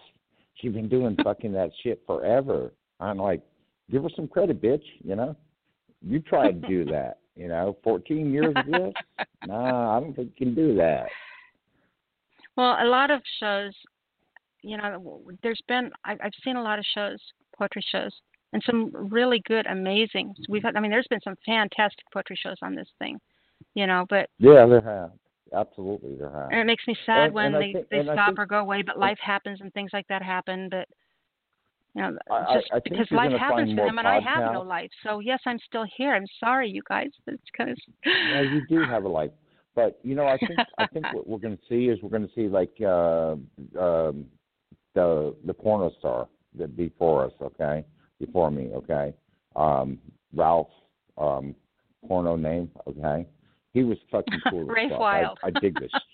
yeah, he, he, yeah, Rafe Wild. I mean, Tell me that's yeah, not a porno name, dude. Rafe Wild. That is that It is is a 1970s porno porn name. star name. I mean, it's awesome. his his poetry, his, poet, his poetry is fucking slam dunk too. You know, I mean, Mhm. you know, so he's not only is he hanging, but he's hanging. You know, he's like, you know, dude, I wish I could have sold your porno back in the '80s. You know, but, oh, um, why, why are we why uh, are we on porno tonight? Me and my mouth. Well, I must have brought that up at some point, right? You did. Yeah, you did. You're, It's my you're fault. I'm one. sorry. Okay. Your fault. Yeah, there you go. Yeah, own up. Own it, you know. So I get um, myself in the most mischief. but I think what we're going to see because, you know, um, I think we're going to see a lot of poets come out, and like he was saying, okay, I think that we're going to see a lot of of, of like uh, unspoken vo- voices being able to come out and just like uh, predicate and like you know tell it like it really is, you know, uh, because you know what I what I what I've seen on my own in my own um, in my own work, you know, you you said something to the manufacturer of this, okay, but what I see in the relevance of it is like number one, I've had I've got oh, I've always got five thousand readers on Facebook, okay, uh, shy a few sometimes, but you know, and sometimes you know, tr- people trying to get on, but um, if Facebook isn't fucking me around. Um, then I'm I'm kind of I kind of stay stabilized. But what I've seen lately is like more people are reading my work, probably because they're bored as fuck. Okay, they're like, you know, oh fuck it, hey, read Glenn Still. He's got to have something to say. You know, it might be a little bit different. You know, but so and even if that, even if it's out of boredom, okay, if that's the case, I'll take it. You know what I'm saying? So, you know, I think poetry and podcasts, spoken word, um, um, I, I think that is going to become a very pro- professionally like noun in our vocabulary. I don't what I don't. They're probably going to reframe this. They're going to make it into a new word, some fucking hip word. You know, uh, the, the millennials they'll call it like you know uh dad speaker or whatever, you know what I'm saying? I don't know what they're fucking gonna do, you know. But they're gonna do something, okay? Because they're bored as fuck too, because they're living with their parents, you know, and their parents are going like, I'm supporting you. You can't go out of the house, so you got to listen to Glenn Still, you know, or or you know, or You know what whatever. though? It's Nyla, it's okay. I don't I don't care what they call it as long as they hear it. And as long as whatever twist they put on it, whatever unique perspective they put on it, they carry it forward. Mhm. Because we come from a beautiful long tradition of bards. Think about it. yeah, The man in Africa running with the stick. The the bards that with their lyres that went from town to town during the medieval days. You know the the story. I the story, I think we the words carried forward. We, we come from a big I tradition of that. So let them it- take it, make it. Yeah, I think you should call it the cigar, puffing on cigar. oh God dang. Okay. my heart, my heart, my heart, my heart feels a storm coming. It could clear the pollen. It could put me down. Either way, I'll wake up. I've been waiting for so long. I can't describe myself within. I'm halfway around the world most of the time. Where are those lips I want to kiss? Where's that heartbeat I thought I knew for sure? I didn't know shit. I saw Buddha playing golf on the links. I saw God rolling dice in the casino. I saw democracy do a hit and run. I saw communism wipe us out with a synthetic pandemic. The streets were bare. I saw prophecy. Deja vu is trespass. My heart belongs to you. Just share yours with mine in quarantine. My mind says everything is real. Gave into dreams, rechoosing, rescuing spiritual animals. I see the dead look in their eyes. I want to save them, but I can barely feed myself. I'm left in a perplexity. I want human contact. I want my life back. But one thing no one knows is I've already been here before. I saw this coming step by step. A photo of a prophet is who I am. I warned of this. I want your life back. I want you to kiss your lips. I want you to hold you like you hold me, like you've never been held before. I want you to look back when I take that chance that I never took before. I want you to look in the mirror, see you behind me, see you in front of me. I want to see you smiling in quarantine. I want you with me. This is called quarantine. My name is Glenn Still. That was absolutely beautiful. Great job, both pieces tonight, honey. Yeah. All right, get on to your next guest. yes, sir. Tell everyone how they can find you again. Facebook, Google. You Google me. You'll probably find out more about me than I know about myself. Google me, Glenn Still. Thanks, hon. Uh huh. Glenn brings up a really good point. Google, Google, you know, Google him. You'll find out more than he knows himself. I Google myself at least once a year, and you would not believe some of the things, especially you know if you're out there, if you're you're doing stuff, you know, via the online community, you'd be surprised where your stuff goes. I, I find stuff constantly. I, I found this website that Noreen showed me, and, and it said, Congratulations, you're in the top 10 in your category uh, internet wide on this this uh, survey thing. The show was, and you know, it. I had no clue. And I got to looking at it. I thought it was something brand new. No, it's it's been there on the top ten for the last ten years.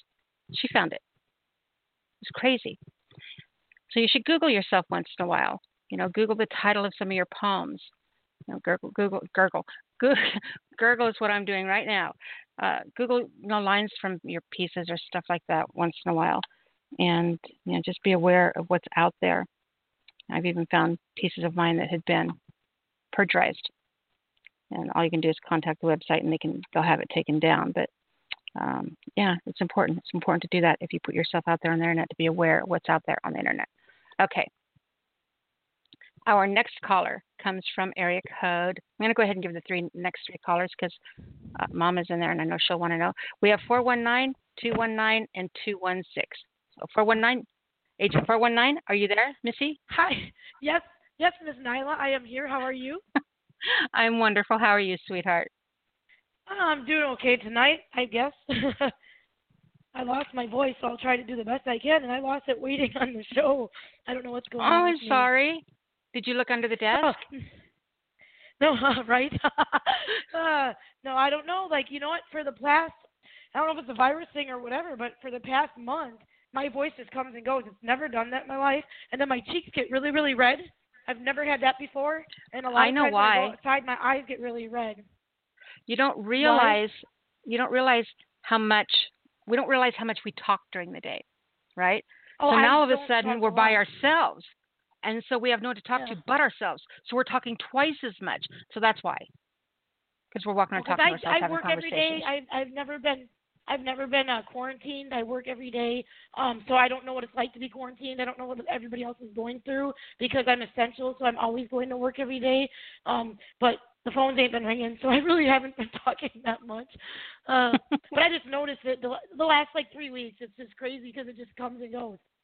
So I can try tonight, but I got um. Are we still doing two or only one? you can do two short that, ones. That would tell me. Okay, well, um, I think I'll just do one long one then, if that's okay. Well, not it's a longer one, but I'll just do it because due to the virus that we um, you know, like come to the confrontation with everybody in quarantine that we may not be able to, you know, see our loved ones again if they're in a nursing home and we can't go and visit and and like assisted living and stuff like that and um if they're in bad health. So i wanted to write um read something that i wrote about my grandma if i could.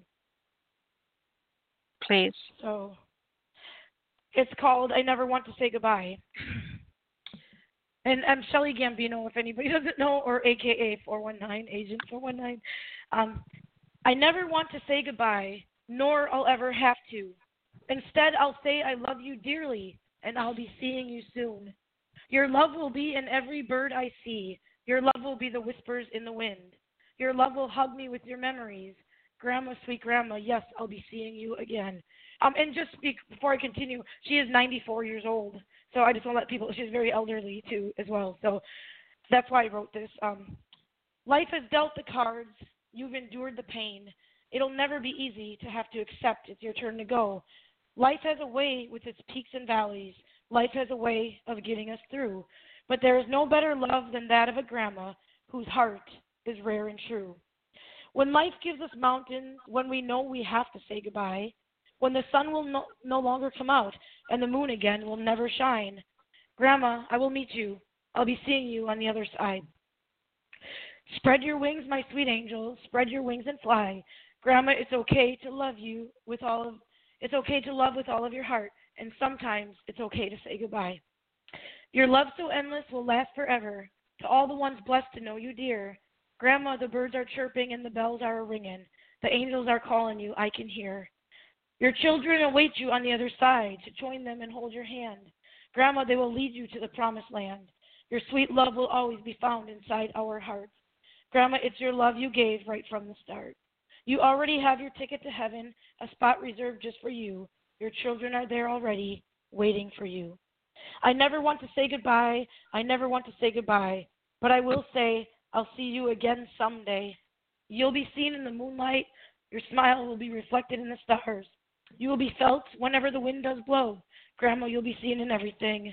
Sleep well, my sweet angel. Sweet, sleep well, my sweet angel. Just close your eyes, for all is well, my sweet angel and all will be all right. Grandma, you are so loved. Grandma, I'll never say goodbye. Grandma, it's soon time for you to close your eyes. Grandma, I love you so. Grandma, I'll never say goodbye. Rather, I'll look up to the sky and say hello. Close your eyes, close your eyes, close your eyes and rest well, my sweet angel. Grandma, I refuse to say goodbye. I just refuse to say goodbye. Grandma, I love you. Grandma, I love you. It's time to close your eyes. That was beautiful, honey.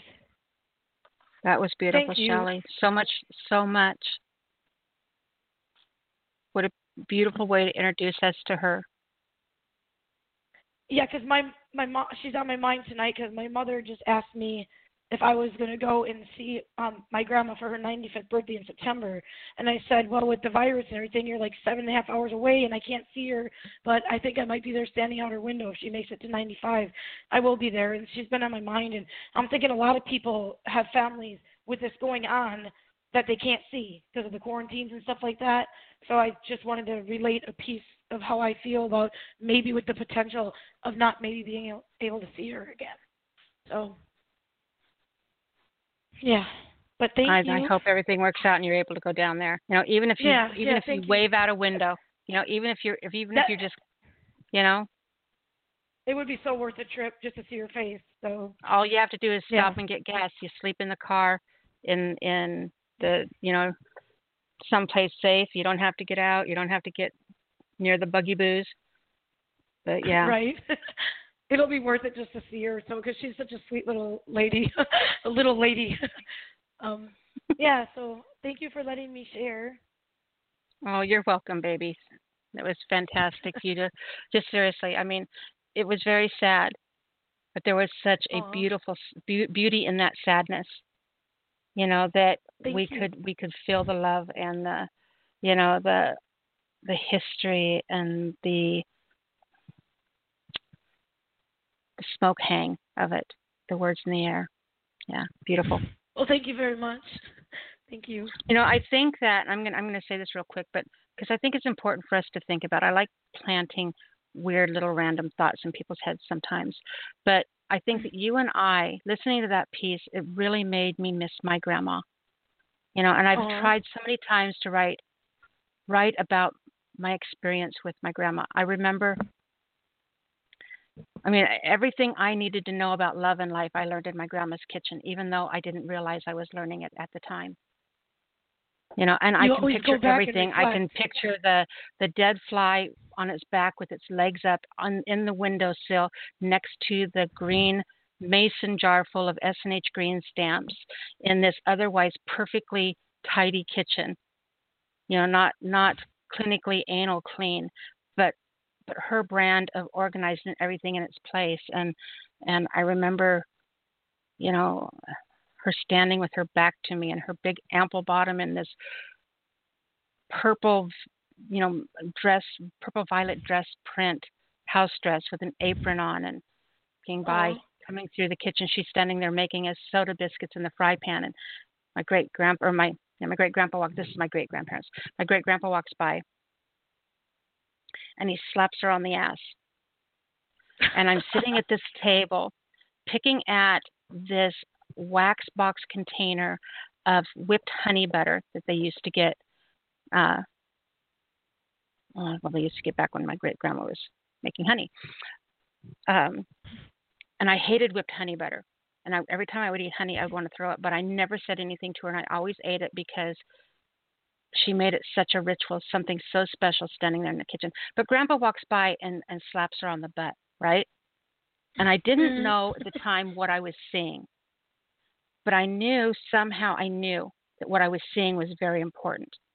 And I remember my great grandma raising up the spatula and shaking at it, and the, the skin underneath her arm wiggling in her blue, the short sleeve of her blue dress, and and shaking the spatula at him and nodding her head towards us like the kids are going to see. And I remember the the ten year old impish grin on this man's face. You know, and, and they were they were ancient. They were like cobweb people, right? Right. and I knew that I was seeing something important. I just under, didn't understand, but my brain always tucked that tuck tucks that photographically memorized into my memory, and I can remember it was like yes, like it was yesterday. And I've always tried to write about it, Oh. but I've never been able to put it down in words the way I want it to be. But I think I that think our was a way of generation, you and me. I, I think that you and I are the last generation that are ever going to know grandparents that way. Right, right. You know, our kids having kids, you know, they're going to text us pictures. You know, if we want pictures, we're going to have to go to their Facebook page and, you know, copy them onto our computer and print them out or whatever. You know, the grandparents' meaning to the family social circle Right. that you and I know. I don't think any future generation, until time slips backwards, are ever going to know or look at or have those kind of memories with grandparents that we have. And I think that's really important to write about those things because pretty soon people are going to be reading that and it's like, no, it was never like that. but it, but it's there to teach, to remind, you know. I never Beautiful. knew like see my my grandpa passed away before I was born. Um he had died in a tragic car accident when my mother was like 18 and pregnant with her second child and um I just didn't never heard she never talked about it. Back in the day they never talk about things, their emotions Mm-mm. and everything like that. Never in my whole life. I'm 43 years old. I've never heard my grandma talk about my grandpa. Well, um and then after that um my other grandpa who she was with for 40 some years who I called my grandpa they never got married but that I knew as my grandpa my whole life he had passed away and 3 months after he had passed away my husband passed away and I went home for Christmas and I felt so heartbroken that no one could understand me. I felt so alone. I felt no love from my family. And when I went to go see my grandma, she was the last person I seen before I left. And I just vividly remember her saying, I feel so sorry for you, Shelley, for what you're going through. And I thought, wow, this woman had went through it twice, you know, and I didn't understand what she meant. So I said, "Yeah, grandma." And she said, "Because you're so young." And I just I never really got that full potential of what she meant by that. But um I still feel it to this day and um I just felt like of my whole family that my grandma was the only one that I could relate to what I was going through because she had been through it herself nobody else in my family has been through a loss of a spouse like that. Yeah. So that's something that we have forever. That will I'll, I'll ever have that bond with my grandma. And I, I just I at, at one point I just felt close to someone at that point, and that was my grandma. So Mhm. on the flip side, she's German, and her whole life she's only been four ten. Well, I'm only five foot, And I had passed her up one day, and I was a whole head taller than her. So I went to her house and I'm like, Grandma, Grandma, look at how tall I am. If I come here next time, I said, and I get any taller, I'm going to confuse you for the doormat. Well, with that, she punched me in the arm. well, this is very well deserved. and she laughed her laugh and smiled her smile, and I'll never forget that because um it was something that we shared together. But yeah, she was always four ten, and then in age she dropped to like four foot six. so yeah, she's just a short little lovely lady. I just love her. My heart. So Thank you yeah. for sharing her with us, honey. Yep, and thank you for letting me read. And I took up too much of your time, but I love your show. And um, I just wanted to say too, the first piece that was done, that was done Mhm. by Tammy. Yeah. What a strong piece that I could relate to because I went through it. I And thought just about you when she was reading it. You know what? Yeah, and um, I wanted to tell her what a great job of expression. And at times we go through those things, and it comes back to us maybe after the fact or during, but we don't write it until later after our grief. But um, I really could relate to those words that she said, and I wanted to say, great job in her emotional right that other people can tangibly feel that have been through it. And I just want to say, what an awesome job that she did in expressing herself for that because I can feel her words. Absolutely. Absolutely, You could feel her Absolutely. words. Yep, yeah. me too. I think anyone who's So- who's gone through that kind of a connection with somebody and that kind of a loss, you know, that Mm-hmm. bond, um, that's lost somebody with that Mhm. kind of a bond, would would have that that piece is probably still resonating inside them. Yeah, it was great. Oh yeah, oh yeah. All right, baby. Yeah, it, Tell it everyone brought me back find you. memories too. Um, Mhm. I am on my my name is Shelly Gambino. I am on Facebook under poetical, not political, poetical intrigue, and I post all my poems on there. I haven't updated in a while, but that's where you'll find all my poetry. So poetical intrigue on Facebook is where you'll find me. Very cool. and on the Nyla show every every other Thursday night, every Thursday night. Of course, because I- what does I anyone else have? You know, I think about friends of mine that haven't called in, and I'm Uh-huh. thinking, okay, I know you're all sheltering in place, so where in the hell are you? You know, I'll be nice to you when you call in and say, oh, it's so good to hear from you. But right now, I'm sitting here thinking, where the heck are you? Why aren't you calling in? What in the heck do you have going on so busy at this moment when you're sheltering in place that you can't be on my show right now? That's what I'm really thinking behind the scenes. I'll think about that next time I'm not calling in. I'll be like, I better call counting. Yeah, because you know when you call in, I'm going to say, "Oh my gosh, it's so good to hear from you. I've missed you so much." And then suddenly I'm thinking, "Yeah, I missed you, so don't make me miss you that long again next time." Yep, and I know I I went for a month or two without because I was going through stuff in my life, but everybody I know that things, happens. You know? yes, yeah, they do. exactly.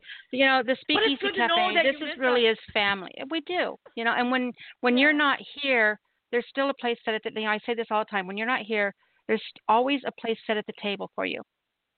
You know, and when you're not here, you're not alone because we're all there with you. Whatever you're going through, we're all there beside you. So, you know, it's important to know that. It's family. It's after this many years, oh my gosh. You know, we are Right. closer than some families. I'm glad to be a part of that family of yours, and thank you so much for all you do for letting us be on your show. I mean, mama, mama, for goodness sakes, is more of a mama to me than my real mama. You know, so Aw. it's yeah, it's it's really Yeah. a special thing that we do here. Right. Connection Aw, to me. that's great. right. That's awesome. I'm glad to be a part of your show, Nyla. You- You're my weird butterfly sister. Aw, absolutely. Did I say that in my out loud voice? yes, you did. I heard it. I know, I and it's the best wings are just compliment I could give you, huh?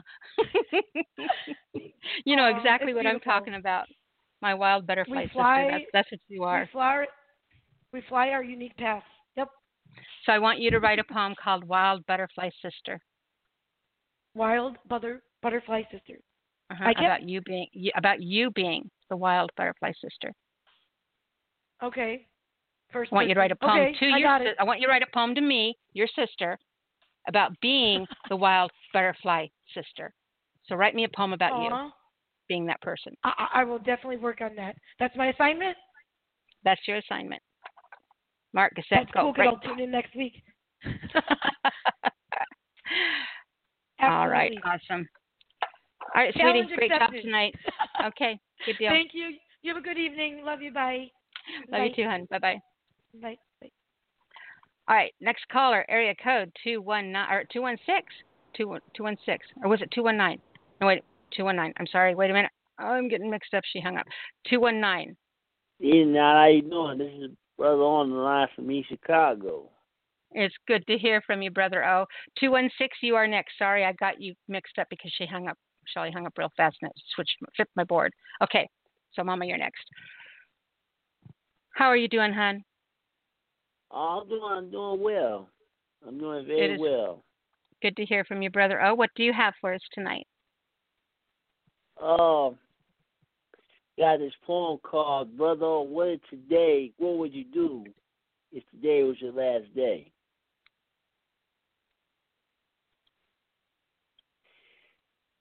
My dear brothers and sisters, all these deaths due to coronavirus have caused me to think about my own mortality and reflect about life since I've been under quarantine at home for over a month.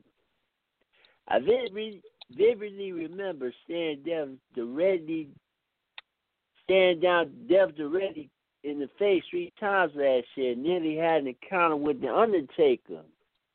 At my second hospitalization in the summer 2019 when I suffered a mini stroke. That experience caused me to contemplate whether today is my last day. So my dear brothers and sisters, death is a very touchy subject that most people don't discuss openly. A very touchy subject that some people are afraid of experiencing. A very touchy subject that is very painful and anguishing. A very touchy subject that is difficult to cope with and a very touchy subject that causes various degrees of depression. Tonight, as I sit in my room and recite this poem, pause and reflect over my life, as I think about how much I made an impact in this world, as I look back on how my life has unfolded, and as I think about my own mortality, I have to ask myself the serious question what would I do if today was my last day?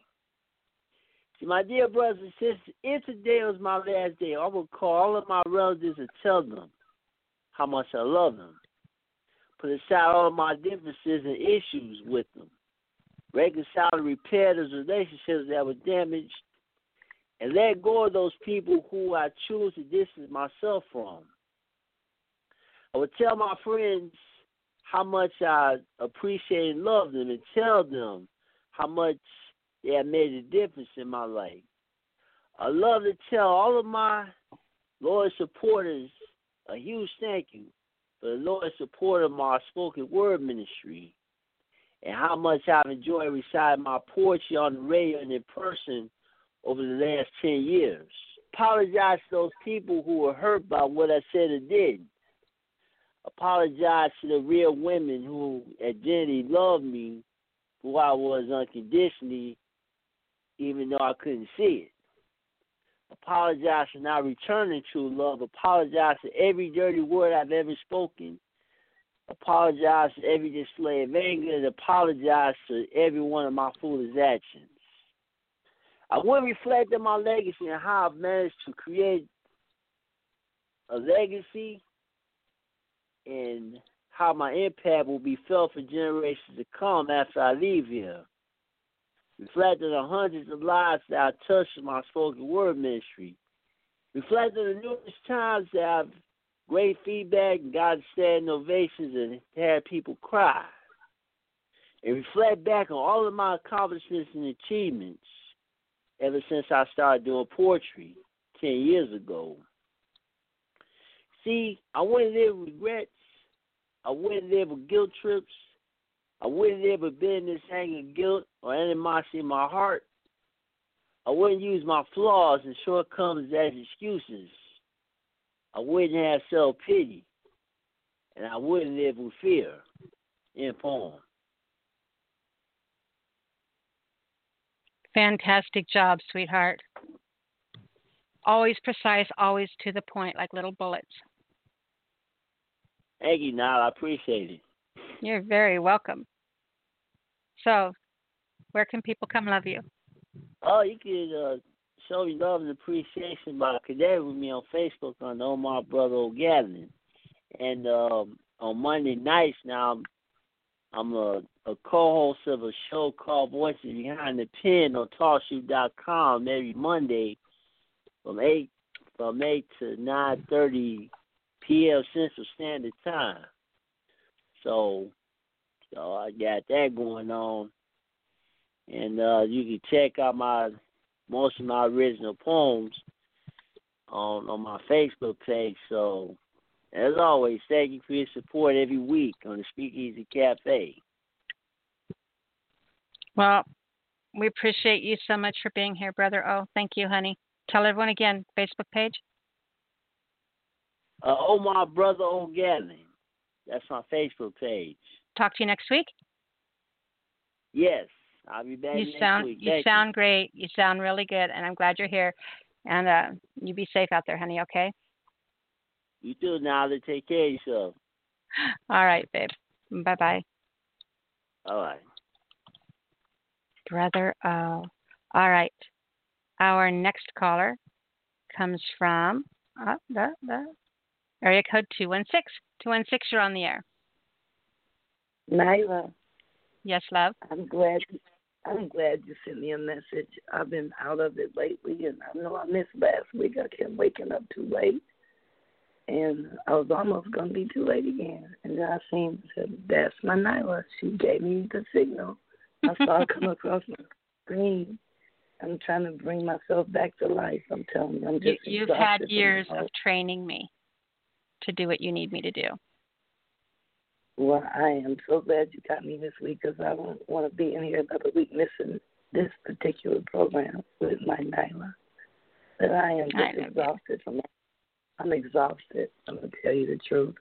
Um, we lost a great leader Friday, Thursday or Friday. He passed away and went in the hospital with the coronavirus, supposedly. And then when you go in, nobody can go in with you. So we don't know what goes on in those hospitals. And he was the leader of the um, World Martial Arts Federation. He grew his own garden. He was the champion for uh, leading the um, mushroom um, events all over the world. People are coming to his event this this August, and he's not even here. He was my daughter's leader. Um, just a great person. I know his his system was not compromised. And uh, his was Kulinde. I.E. He's been on Blog Talk before. You can find him also. Find some of his um, some of his lectures on um,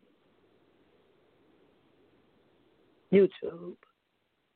And then there's so many questions going on about the five the five G with with all this going on.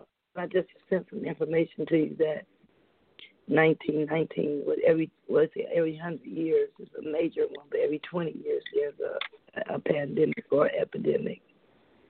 So um, I'm just staying in the house, basically, um, not able to go see anybody, not able to hug my mother, not able to do anything that I would normally do. So I'm just working on me.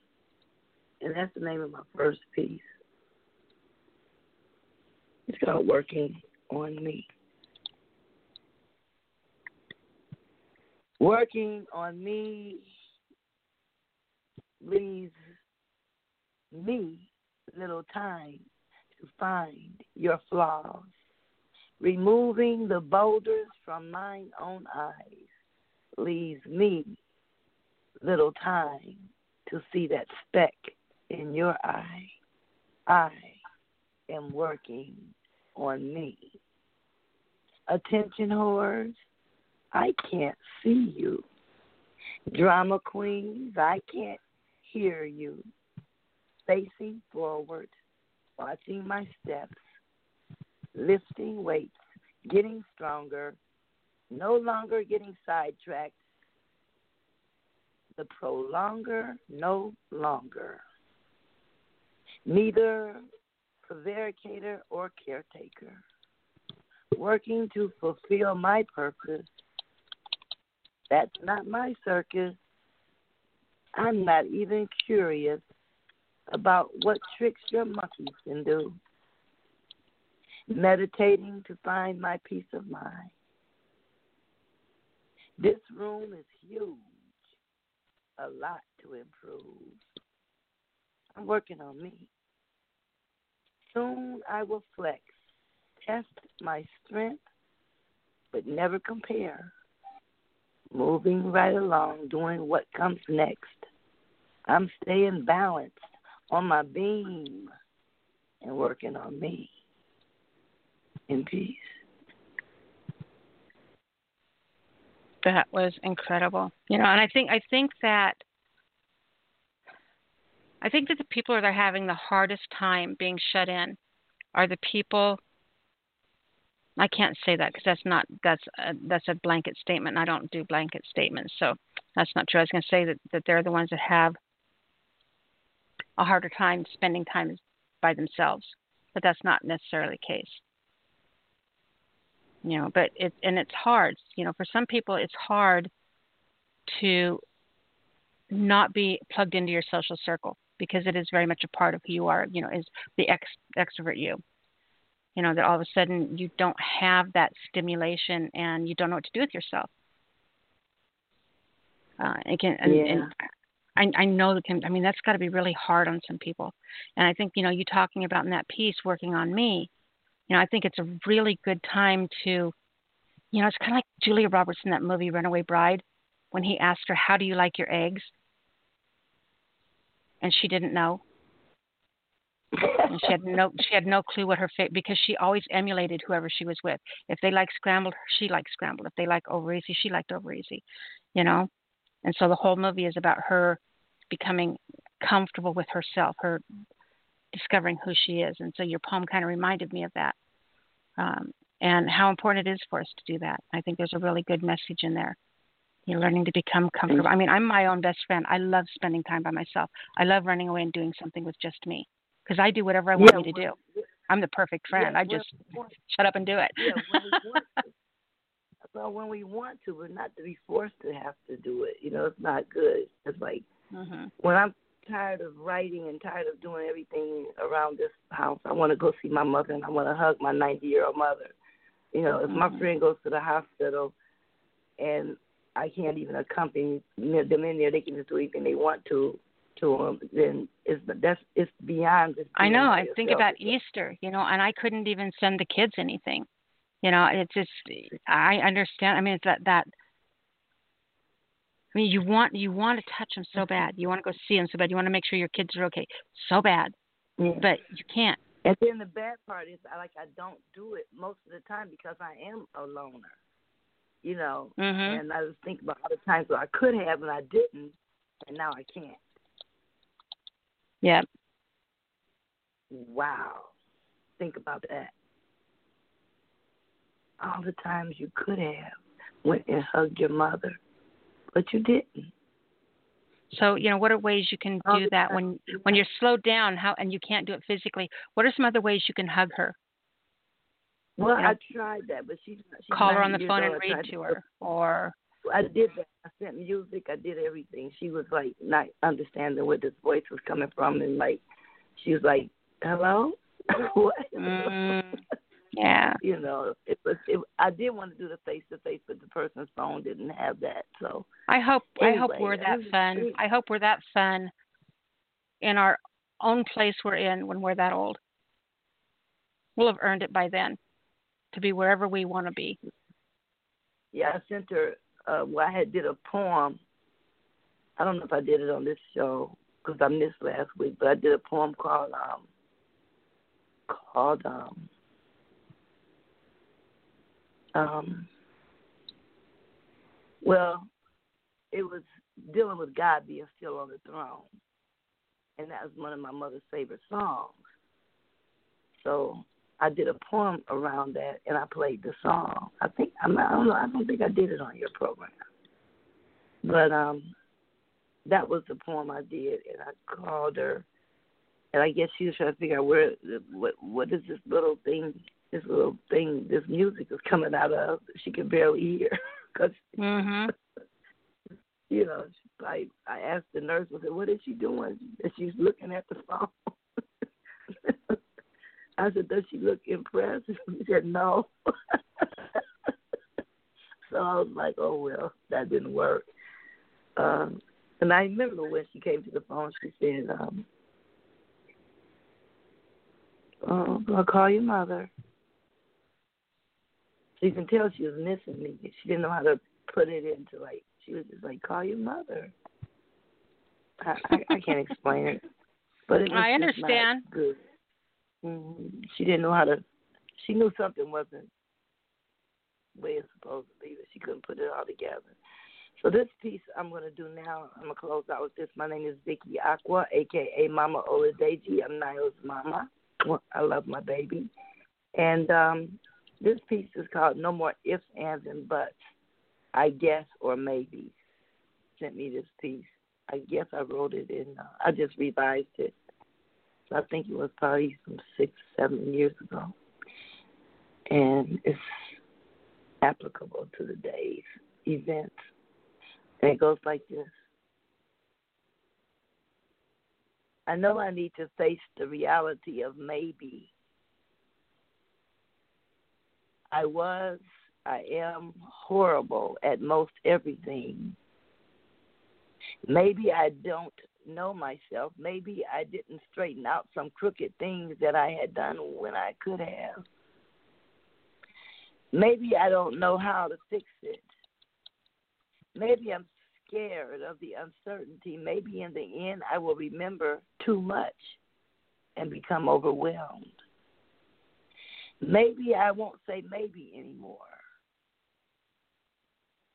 Maybe I'll say, I know, and face my fears and my shortcomings and say, Lord, you have blessed me abundantly, and I have discounted and disconnected myself from the good that you have done in my life.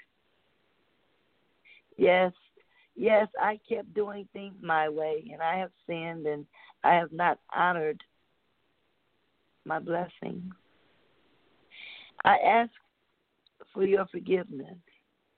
I ask for you to make me willing to do whatever it takes to get in your good graces again.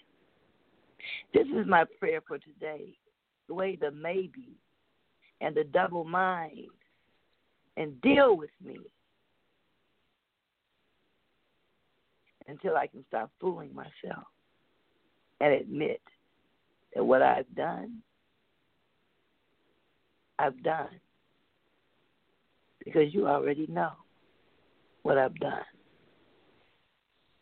So no more ifs, ands, buts, I guess, or maybes today. No, I must face the reality of who I am in peace. Wow. That was amazing, Mama.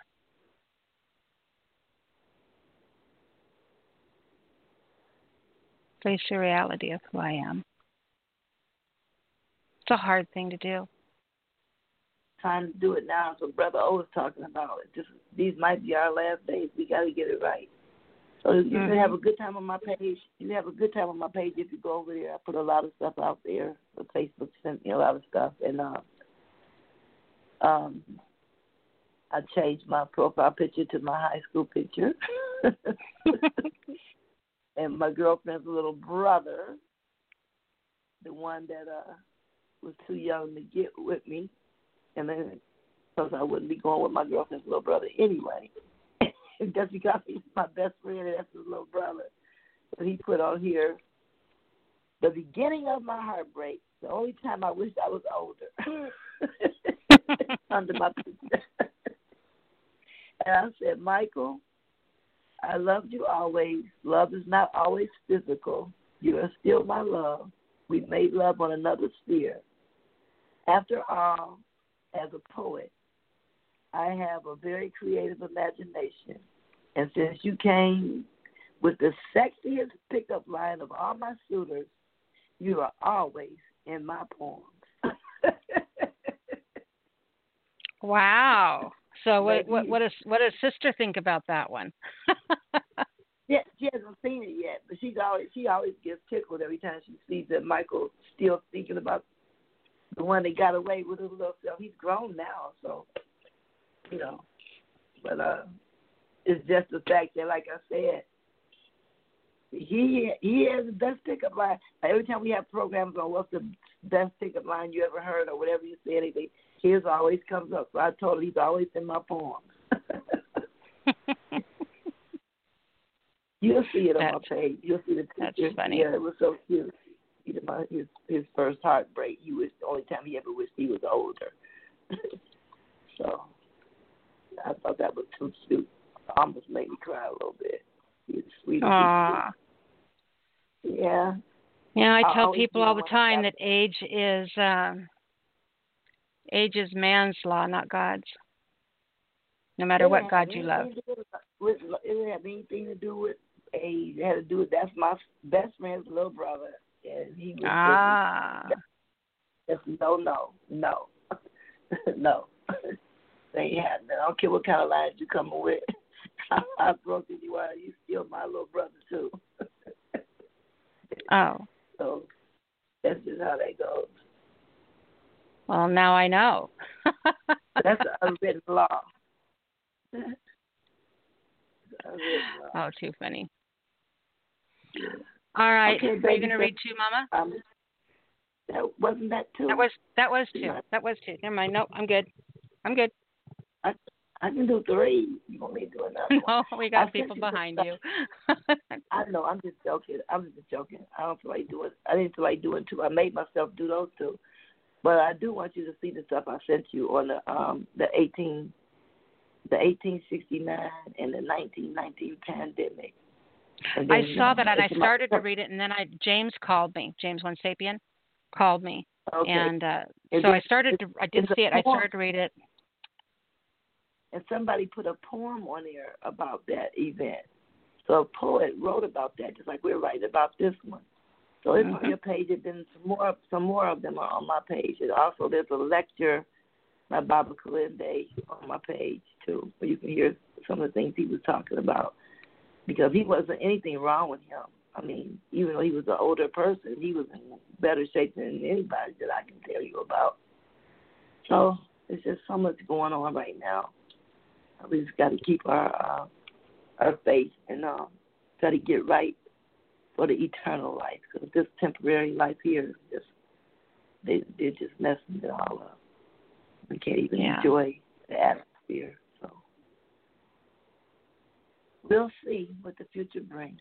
And I love you again. And again, you can find me on Facebook under Vicky Aqua. And I'm out. O U T. Talk to you later.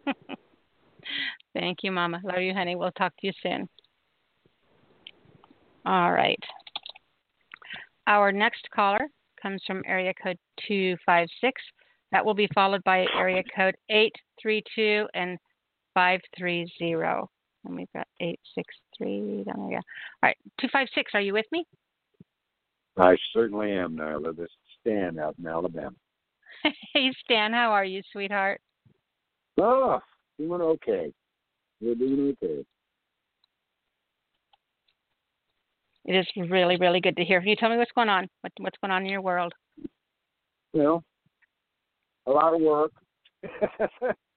uh, you know, the we do isolate to some degree, but we've got so many family members and irons in the fire right now. We've been pretty much on the road, you know, running here, running there, doing this, doing that for family and for friends. So it's been hectic. It has been. I I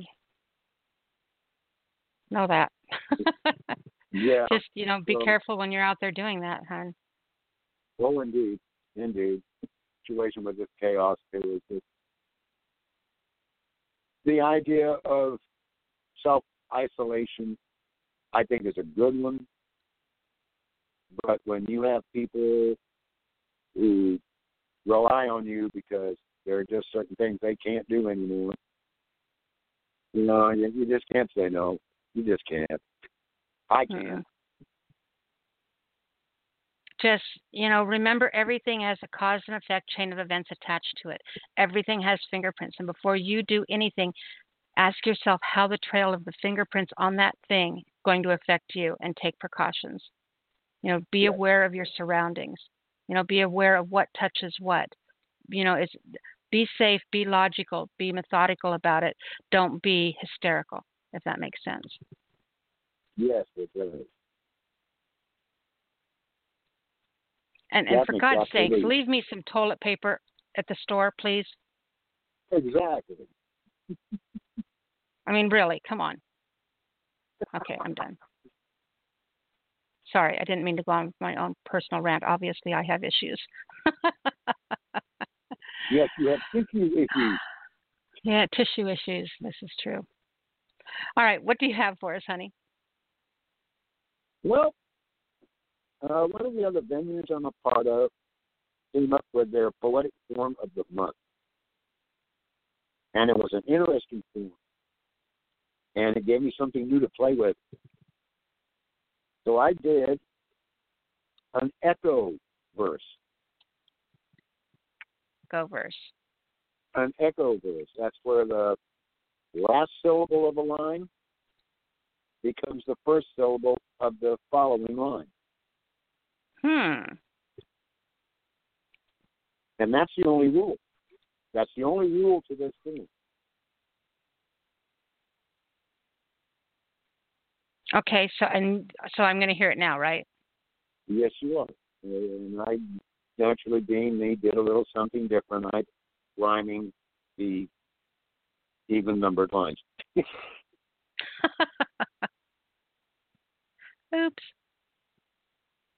Like I said, I got a new toy to play with.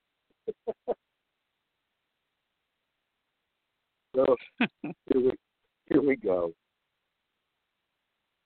When told of poets and the and their verses, inspiration starts. Starts the process of enlightenment, meant to move all souls to light. Light the way, illuminating mind. Mind's dawn dispels shadows of night. Envy. that was amazing do you have that written down do you have that posted online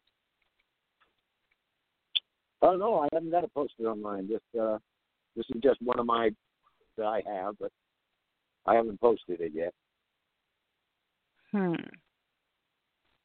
i really don't know what to say to that now so, somehow this does not seem acceptable Well, then I guess I'm going to have to post. you're going to have to going to have to rectify that situation you are robbing the world we will have none of that sir I'm, undoubtedly, this is one of them I'm going to have. all right my sweet now what? and what we have now is the second part of uh, Poetry of Spring's Embrace.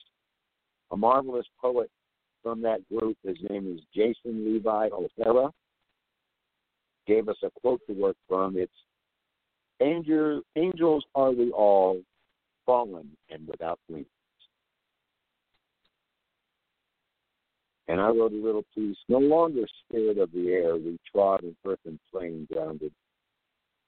To mortality and flesh confined, we pine for flight, souls unbounded.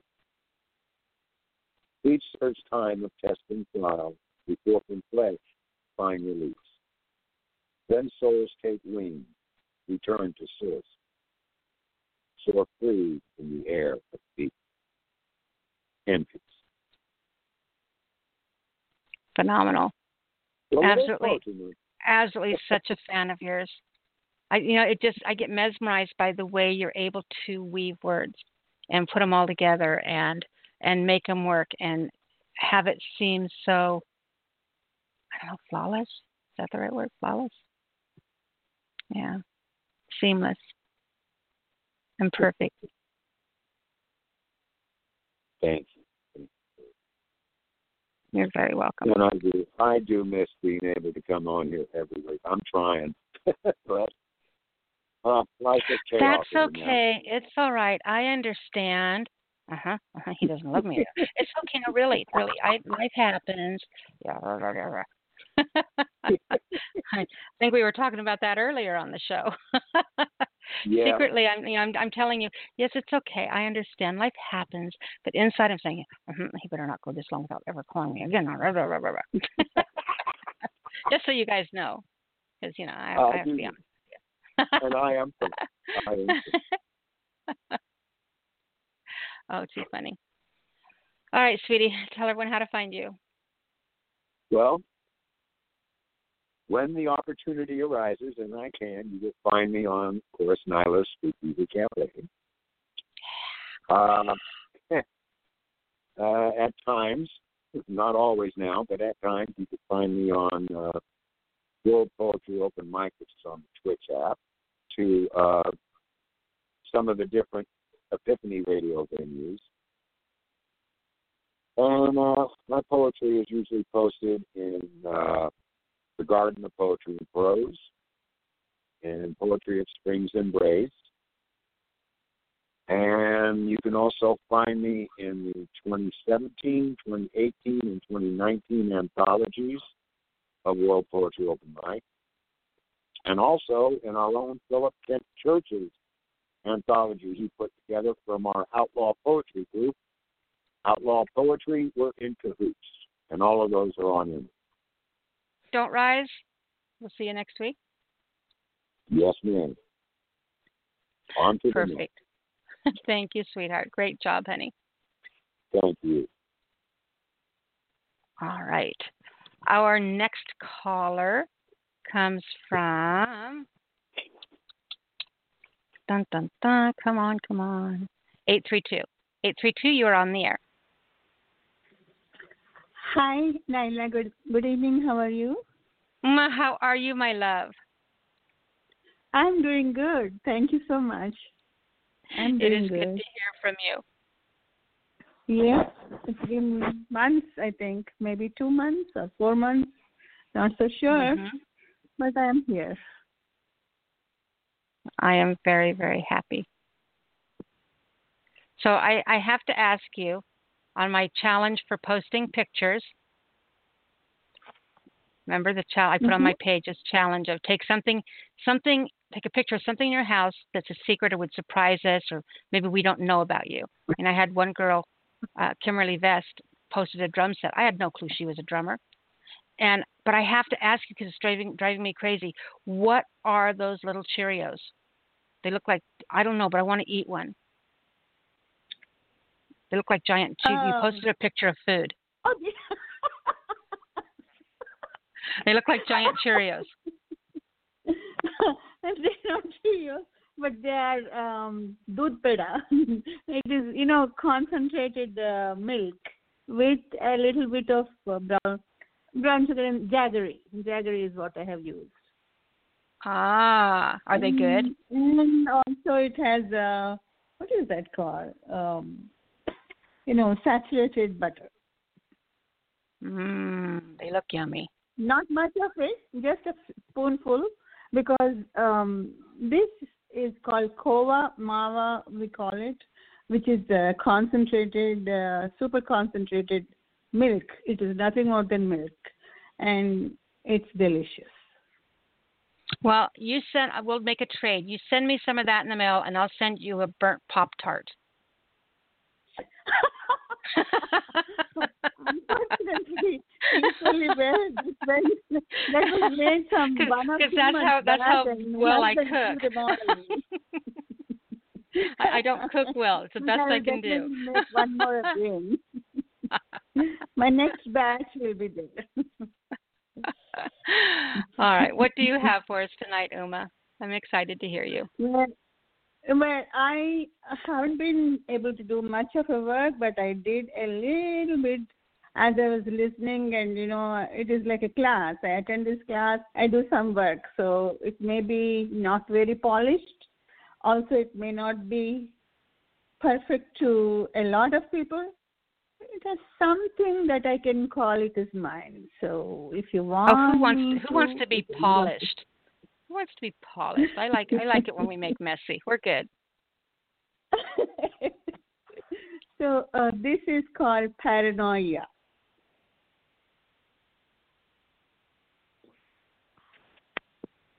How can I sit down to write a poem or two when the world is in a pandemic?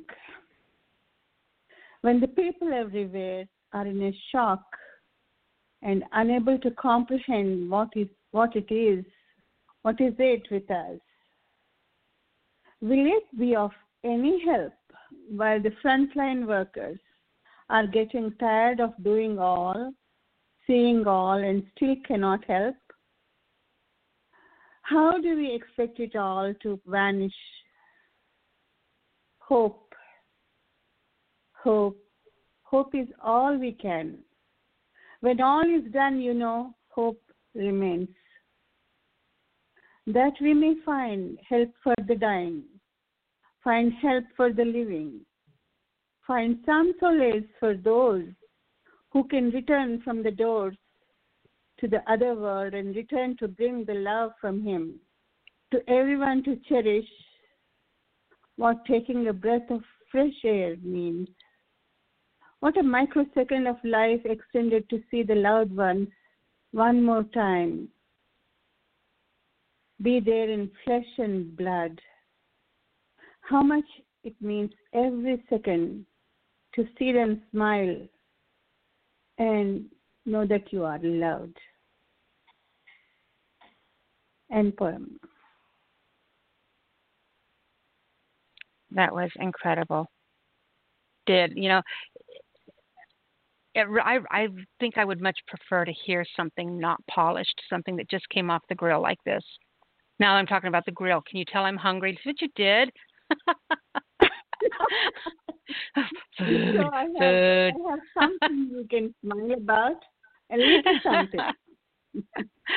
uh, but yeah, that was. It's not to smile about, but you know, it gives us hope. So I have this Mm-hmm. little, you know, what you can call a couplet or whatever.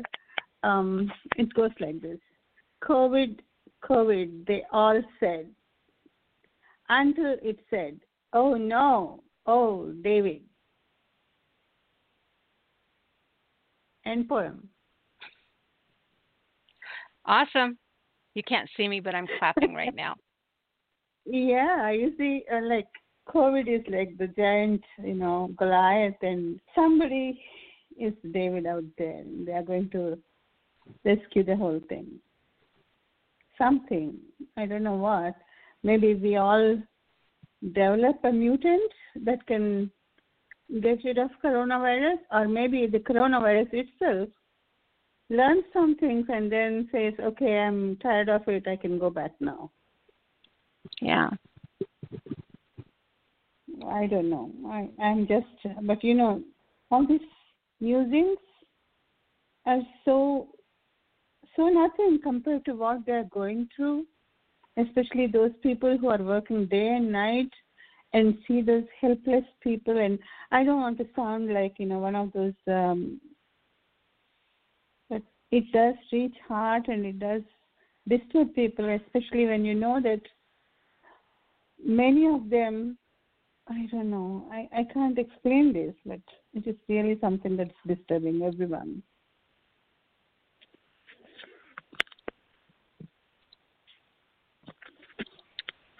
I understand that. All right, my love. Do me a favor. You know. Yep, I do know, and I made it ready for you. this time, very much say my name is Uma Pochampalli. You can find my poems on poemhunter.com as well as my poetry by Uma Pochampalli blogspot.com as well as Facebook Uma Gigi and I have a couple of books that have been printed in English. One is books one book is Sunset Sail on a Moonlit Night, a blurb publication. The next one is A Few Poems from My Heart, published by CreateSpace.com. This one is available on Amazon and Barnes & Noble. Sunset Sail on a Moonlit Night is available on blurb.com. It's a blurb publication. You would enjoy reading it because um, it is um, edited by Brian. Brian. Brian W. So you would be knowing what I'm talking about. Editing is always good. Yes. All right, sweetie. Thank you so much. I'm glad you were able to call in tonight and share. I love having you here. I miss you. Are you getting to do any painting while you're uh, stuck at home? Of course, I've, I have done a painting of one of our, like, my son's pet was there, Zoe. It visited us. She visited us in December, so I made a painting of her. She was sitting next to me. I was wearing a green colored sari, and it was a silk kind, silkish, you know, shiny, shiny green colored sari, and it was she was sitting next to me, but I was not in the picture, but my part, the when I'm sitting on the chair, that curvy part was there. Oh my, I thought. And then when I made the picture, that shining curvy part became a beautiful shining Christmas tree. I'll send you a picture of that. I would love for you to do that. Please do. And it looks really good. Especially, I love the picture where the Christmas tree is there and Zoe is sitting, and you can sit, look through the window. What if it is, most of it is imagination, still it is there. So I'll send you the picture, definitely. And I may be working on some other poem, some other poem. Why did it come that way? I wasn't actually working on a poem, but looks like I might have to. Um, what happens? You always is- have to. what happens is that I write poems offhand when I find a envelope which is not having anything on the back of it. I pull it out, write it down, and the envelope is gone when cleanup is done. So most of my poems are gone with the wind. That's way. So I will hunt down those poems that I was talking about and see if I can put them back either in a notebook or you know on a word file and then make sure what I can do about it next. So it's been a long time since I did anything good, so I might as well. Well, I can't wait. All right, my dear. Thank you, Nyla. Everyone how to find you all once again. Yeah, um, just ask Nyla. She knows where to find me. yes, I do. This is true. All right, Uma. Thank you so much. Appreciate you, honey. Thank you. Mhm, Bye-bye. Bye bye, sweetheart. All righty. Our next caller, whoops, comes from area code 530. 530, you're on the air. Hey, good evening. It's uh, Gabriel Tacito. How you doing? I'm doing absolutely wonderful. How are you, Gabriel? I'm good. Calling in uh, later than than the past couple weeks, but I'm here. Well, as long as you get here, that's all I care about. Welcome to the show. Oh, thank you. It's good to talk to you again. So, um, so what I'll be reading tonight. Um, let's see what I got here. The title of this piece is called "The House." Was a bearded tree, a grungy man made of neutralized hopes and memories. He was nerdy by nature. His tonal clefts stood on the legs of an ageist emptiness. He was a friend, a friend with bipolarized judgments, a friend which I no longer praised. I wanted to tell a story, a story about a man defined to be given from God. He became blasphemous towards my trust. He became a symptom of an abuser's disease, an implosion of dignity in the name of conspired secrecy. He became an accomplice in the murder of my smile. Yeah, this God has given. This God allowed him to spit acidic pantomimes across these wounds. He broke our commandments in 40 lashes as brighter days became fly by nights. Yes, this God has given. Please take him back.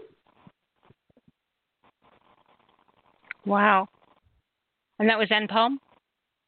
That was end. Okay. oh, God, thank goodness. There's so many times I've usually when when you're done reading, always say um, end poem for me, so I don't. Yeah. yeah. so, so I don't talk over the top of you because I do that a lot.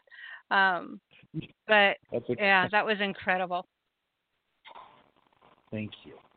I appreciate you are very that. welcome. Yeah, that was more of a um, you know, more of a personal personal piece, but um, but still, it uh, you know, it's it's something that um, you know, there's you know, there's certain writings you you hope not to have to write about. You hope that you never you hope that you never have to do it, but you know, but this you know, sometimes you know, it it, it calls for it because you know the heart the heart needs um the heart needs some peace the heart and uh you know so for this and that's going to be in my my next book coming some point this year we'll see it's very close to being done so we'll see but, yeah. Perfect. Just keep Uh, us posted on what's going on there. of course of course um i will is it okay to do another one more Yes. Uh-huh. oh okay just want to make sure um so so let's see here so the title let's see what i got here okay i don't think i read this on the last couple of shows but um the quick synopsis behind this next piece um it was originally there wasn't a title it was meant to be 10 quick rounds of kind of a stream of consciousness thing. Some, you know, some more, ref, you know, some reflective, some intense, whatever the case may be. I, I kind of compared, I compared it to like a boxing match, and and so for me, it ended up being these like ten kind of little things and put all together as as one boxing round, if you will. So um, so they're all they're all kind of, you know, so the title for this um, of the, these, these these these shorter pieces, um, as one is called Bouts of Anger. So, so here's uh, so here's round one. The past is spit in my face. Joyous pretension caresses our contractual friendship, and I still mean everything to you as you whip words on my wounds and affectionate crucifixion. Round two. Eyes twitch with spastic remorse, ignorance. Ignorance ridicules this plastic serenity I held with conjugated hopes. Tears of a traumatic bliss became my only blanket. Aggressive emasculation so comfortably numb, you never loved me more than you did today. Three. You stared into the sadness in my eyes, silence caresses the retracted manhood within my loins. Where do you think you're going? Madness began to echo. Her kiss became an infallible lie. Forgiveness was a pimp hiding in her darkness. Where was his money indeed, planting coins into your rusted wishing well as you fell in love with another diluted touch? Round four. I await the whispers from your redacted soul to call me a handsome mistake. Your French kiss meanders off limits with such listless screams. Wickedness never had any peace. Round five. You came out of the closet but ran into a wall. You were great at 45 degree angled selfies but forgot how to stand up for yourself. Round six. Treats and tricks. You deep six frivolous lies. Blue skies became unreachable. Smiles now denied. I tried to live in peace, but you abused me with born again pentagrams. Your sanity, a polished hologram. Seven. Does it hurt that I still smile because of you? Or did you incinerate the remnants of our echoed laughter and justified means? How shiny is that engagement ring catching your gaslit eyes? Heroin highs now smack your lips. Plan B penetrations provide crackling closure, swimming in sunflowers and infatuations. Settling for less, 75 seconds smothered in his lethargic caress.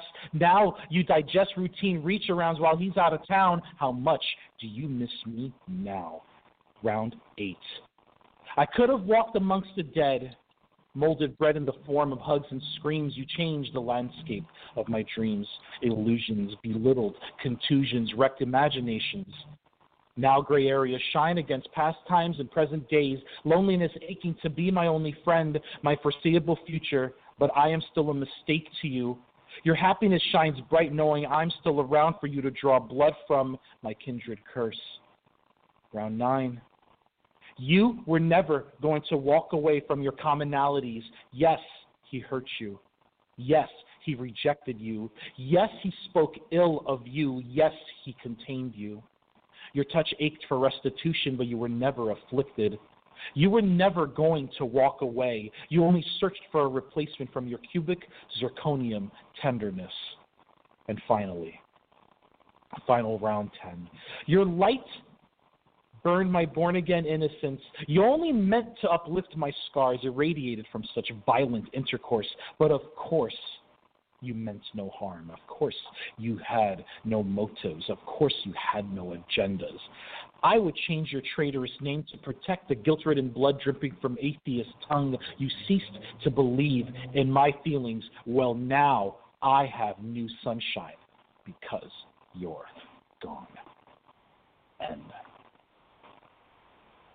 Wow. Talk about bricks, every single one of them.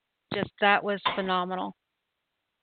An absolute emotional roller coaster to follow along with. I mean, every single one of them hit hard, hit home. Thank you. Thank you. And I don't, that means a lot.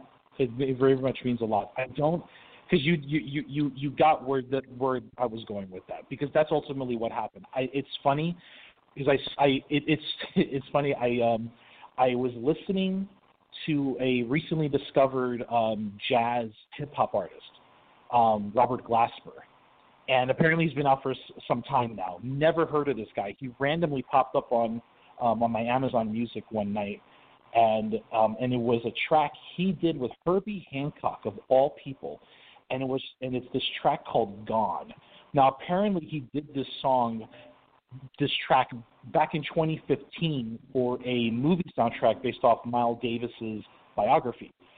And and, and in in the in this movie soundtrack, like the last song, like most of the songs were very jazzy, piano jazz stuff like that. But the very last song just went to hip hop, like jazz hip hop, and it's the song called Gone. So now same guy redoes it for 2019, like late 2019, and it's through the roof. And the lyrics are ridiculous. And so I end up very quickly buying the album the very next day. I think like a day or two later, and just one after another, I'm hearing what these what these tracks are saying, and it just that what I just read, the bouts of anger, came from listening to that.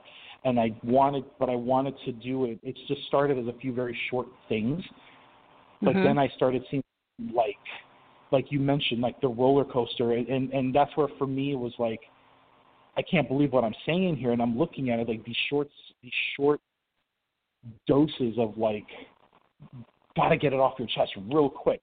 How would you say it? And that's ultimately what happened. And so, like I said, I just I decided it became imagining it as a as a boxing match, and Mhm. that's the end result. And how many So- times do we get in conversations like that with our own mind? You know, with with ourselves, and you know, how how many boxing matches do you have with yourself a day, where your thoughts Oh come like that, just bam, bam, bam, bam. Precisely, and and that's exactly what happened. Like it, because I'm Mhm. listening to the music, I'm like, oh my god, I love that line. So I start researching this line, and I'm like, oh my god, and, and it's that kind of thing where like we as writers, you know, because you know we are our own worst critic, our own worst enemy sometimes. Where it's like, why didn't I think of that? it's like, why didn't I? Like I've been feeling that way. Why couldn't I say it that way? But but like you said, it's because of those boxing matches. So for me, I decided enough of the boxing matches. You're gonna dance with me, and so that's in my head. Once I said that to myself, that's what happened with with this. And I was like, by the time I was done, I was like, oh my god, it's that thing of did I just write all that? Did I really just say all that? And it's like, yeah, and it, it it's it's astounding the catharsis that that that happens when you when you when you tell your brain shut the hell up and dance with me or ride with me just something instead of fighting me you're a part of if, if that's that kind of thing of It's that place where you get when you're writing, especially if you're writing by hand. And tell me if this sounds accurate. That you start mm. writing, and before you know it, before you realize it, you realize that your eyes are closed, you're rocking back and forth, your hands moving across the paper, and you're just writing, and you're just thinking. Have you ever done that? I mean, have you ever got to that place where you just you close your eyes and write? You know something I've never I don't think I've ever closed my eyes and write, but to still validate what you just said, I have found my eyes looking elsewhere where I'm not even looking at my screen or I'm not even looking at the paper. I'm still Mm-hmm. writing, but but my eyes drift somewhere else. and it almost becomes like a song coming out of you and you're just writing the lyrics to it to this this voice you know that when you get Yeah. to that place when you find that place i mean that's a high that every writer Mm-hmm. tries to find i mean we covet almost drug like that euphoria of being mm. in that place when we write you know Right. and Yeah. and it's just it's phenomenal that that i know exactly what you're talking about it's this crazy insane yeah. but that's Yeah, where your unique it- voice is. That's where you have to push yourself, push yourself, push Yeah. yourself on things to find that voice, to keep bringing it out. Absolutely. Yeah, yeah. Yeah, because it's no longer a momentum thing. It's not even a momentum thing. It's a, as, you know, as you know, the, that analogy I just kind of gave is, is for me was the best example. It's like enough enough talk, enough battles, dance with me. I was like, let's Mhm. let's learn something together because we are one and the same. We don't need to be against each other, and so. Mhm. And so, yeah, so you, so you're you're on it with you're, you're spot on with what you're saying because it's like it's just an astounding feeling and and and I don't I, I'm glad it's that kind as you just said we we a lot of us aim to feel that sort of feeling and for me I'm glad I don't let it I'm glad I don't achieve that super high too too often because I, I I like keeping myself I like being able to keep myself grounded enough to where I have the strength to fly up there, you know, and then say, okay, let's bring it back. We did this. We now let's come back and just start, you know, start from the ground up. And you know, always Mhm. knowing we have that foundation, always knowing we have that foundation to build, you know, to build something beautiful or something or something powerful, something painful, but it's going to be us. It's going to be from Mhm. us, and no one, no one can take that. So, anyway, I'm sorry. Sorry for all the yammering and tangent. but yeah, so there you go. So, so thank you again. you are very, very welcome.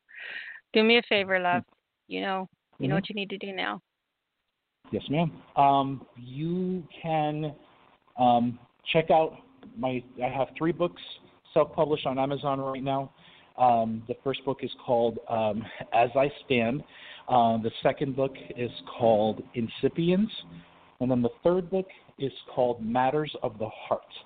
Um, then, then my fourth book on its way soon enough will be called Uprising.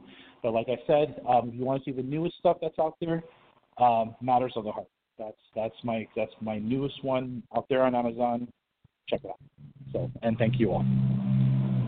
Thank you, sweetheart. We'll talk to you next week, honey. Take care. Cheers. bye bye. Bye. All right. Our next three callers we have 863 419, followed by 813. We'll finish the show tonight. Let's go ahead and bring on 81, or excuse me, 863. 863, are you with me? Um, he- he- hello, Nyla. This is Hello, Noreen. baby girl. Of course, it's Noreen. Yeah. How are you doing, sweetheart? I'm doing okay. It is awesome to hear from you. What's going on in your world? Well, I'm I'm I'm trying to um, uh, well, besides writing poetry, I'm trying to write um, I mean, trying to learn how to play the keyboard in in in in, honor of Gary. Oh, that's cool. Have you ever Yes. played it before? No, I I actually we had an organ before, three of them, and and somebody um uh, gave it gave it to Gary a long time ago because um he did some work for them. He helped them moved, so he was given. Uh, he had three different organs given to him, so we didn't, he didn't have to pay for nothing except for helping someone, and that was cool. And then um, I kept, you know, was trying to practice on some songs uh, out of his um song book, but but not really good at it. Now I'm I'm trying to get better. Mm-hmm. And we don't have That the is organ really no cool. more. We, You had- know, we had it- to get rid of the organ. Aw. Yeah, we had to get rid of it because, um, well, for one thing, he had one out there on the Erection Acres, but um, the, the the hurricane destroyed it in 2004, and the other two he had in here. Well, the the um. The, the it got out of tune, and he said it was too expensive, so we had to um get rid of it. Oh, who needs to be in tune? he didn't like That's the sound overrated. of it. it reminds me of you know you make you really make me think because I remember um, Gary. I have that. I bought the uh, the violin. Always wanted to learn how to play the violin, and then Yes. I found the Stradivarius, not the these Stradivarius, but a Stradivarius at an estate sale that I bought. And you know, I remember talking to him about it, and he was so encouraging and and so pushing me. I still don't know how to play the violin. I've had it for how many years? Millions. You know, but every time I look at that violin, I think of him. I think of I hear him. I hear his voice. Mm. You know, telling me that I can do it and I can play it, and yes, yeah, yes. awesomeness. I Yes. carry him with me. yes. Yep. And I know he always wanted a keyboard, but um we never Mhm. had to get got a chance to get one. So I got one from awfulwish.com. And and um I asked God, I said they had 30 of them left. There there's um and I told um God, if you want me to have this, let it still be there when I get the chance to get it. So um when I when I got it, it had like 13 left. So I I was very lucky. And it had um it had the keyboard with it, the keyboard stand, the Uh-huh. headphones, the the the microphone, and the bench all together. That's phenomenal. I'm so happy for you. That is going to be so much you. fun for you. Yes, it's helping because um, um I didn't do any um I tried today. I'm trying to do funny face. That's a song um yep that he used to play. And there's a couple songs I want to learn, but um I had to I had to find a music book up there. I know it's on there because Gary had it, but um it's gone. And I think I know what happened to that one. I think because when he's over there at um at the rehab in Lake Wales, well, I think and he gave it to somebody because there was somebody in his room when he first got there. Um, he he was a um songwriter, and, and I think and, and and he's told me, well, Gary's going to help me teach me how to play the guitar. So I think and he gave that to him without re- you know. So I think he did. Ah, without realizing how much it meant to you. Well, yeah, but but, but he has um, you know, um, he that that was he, he had, well, I didn't know he, he um he gave it to him till um when I couldn't find it, and then it dawned on me he probably gave it to that man to help him out. Yeah, and that's just that's scary. Yes. yep. All right. So what else are you going to share with us, honey? Okay, and I'm going to share um Gary um, um poem called Lost in Success. I try to think of this. I I think of this every day. This poem. Okay, this okay. Lost in Success. A determined horse named Dawn created some miraculous feathers. He soared with the eagles until he lost sight of the earth. He joined the falling stars, disappearing in the moonlit night. The end. That's beautiful. Yes, that's one of my favorite ones. It's got so much meaning to it. Mhm. Yep. Yes. Such an amazing voice he has. Are you going to read Yes. us one of yours? Yes. Um, and this one I wrote for um this one called Peace.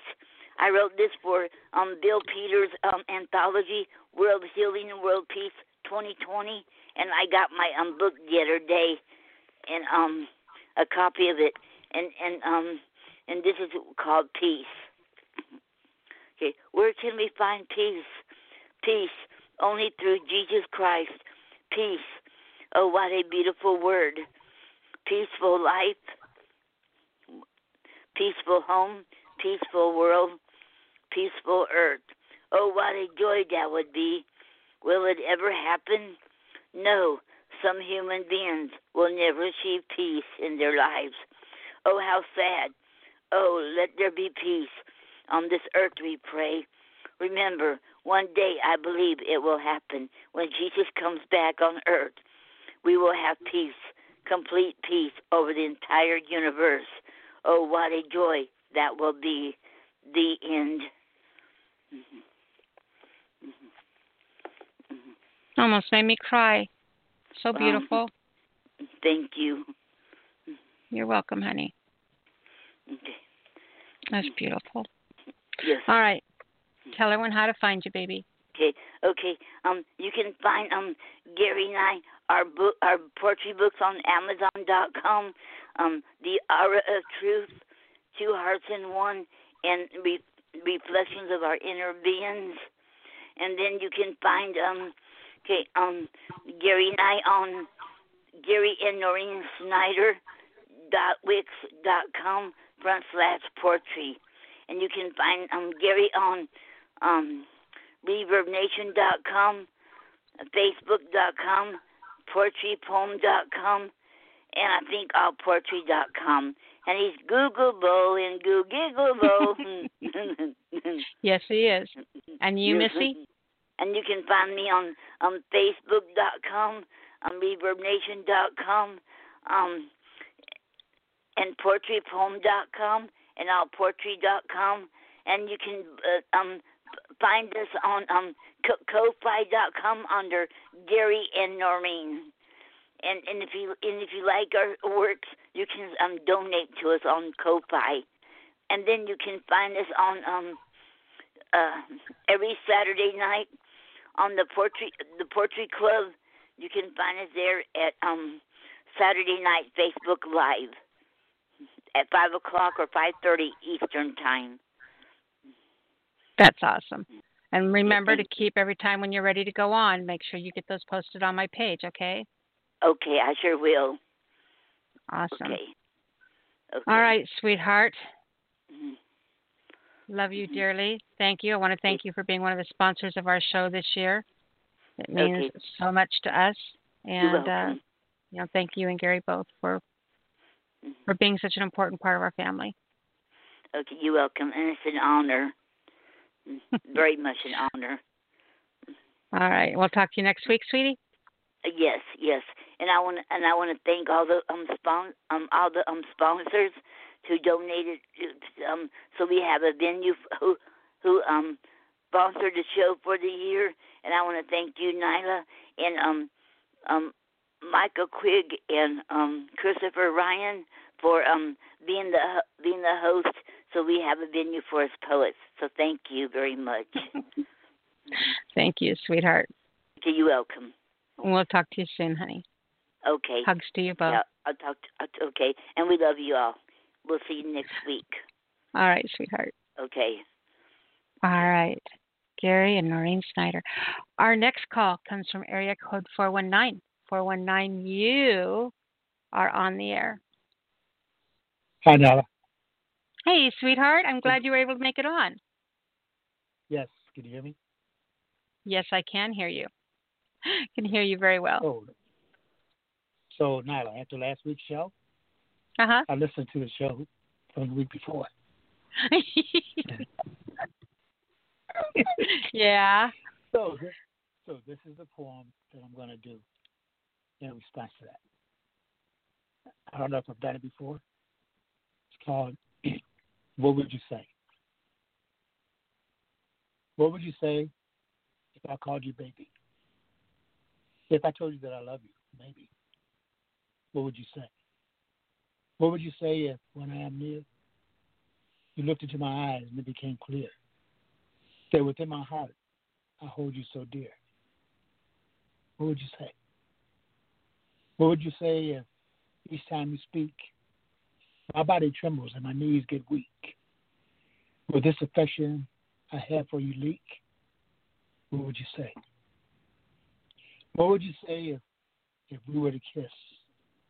I wonder the same bliss. The way that I feel, would you feel like this? What would you say? What would you say if I told you maybe? Put my arms around you and, and called you baby. Said I love you more each day. Whisper to me softly. What would you say? In poem. Hello.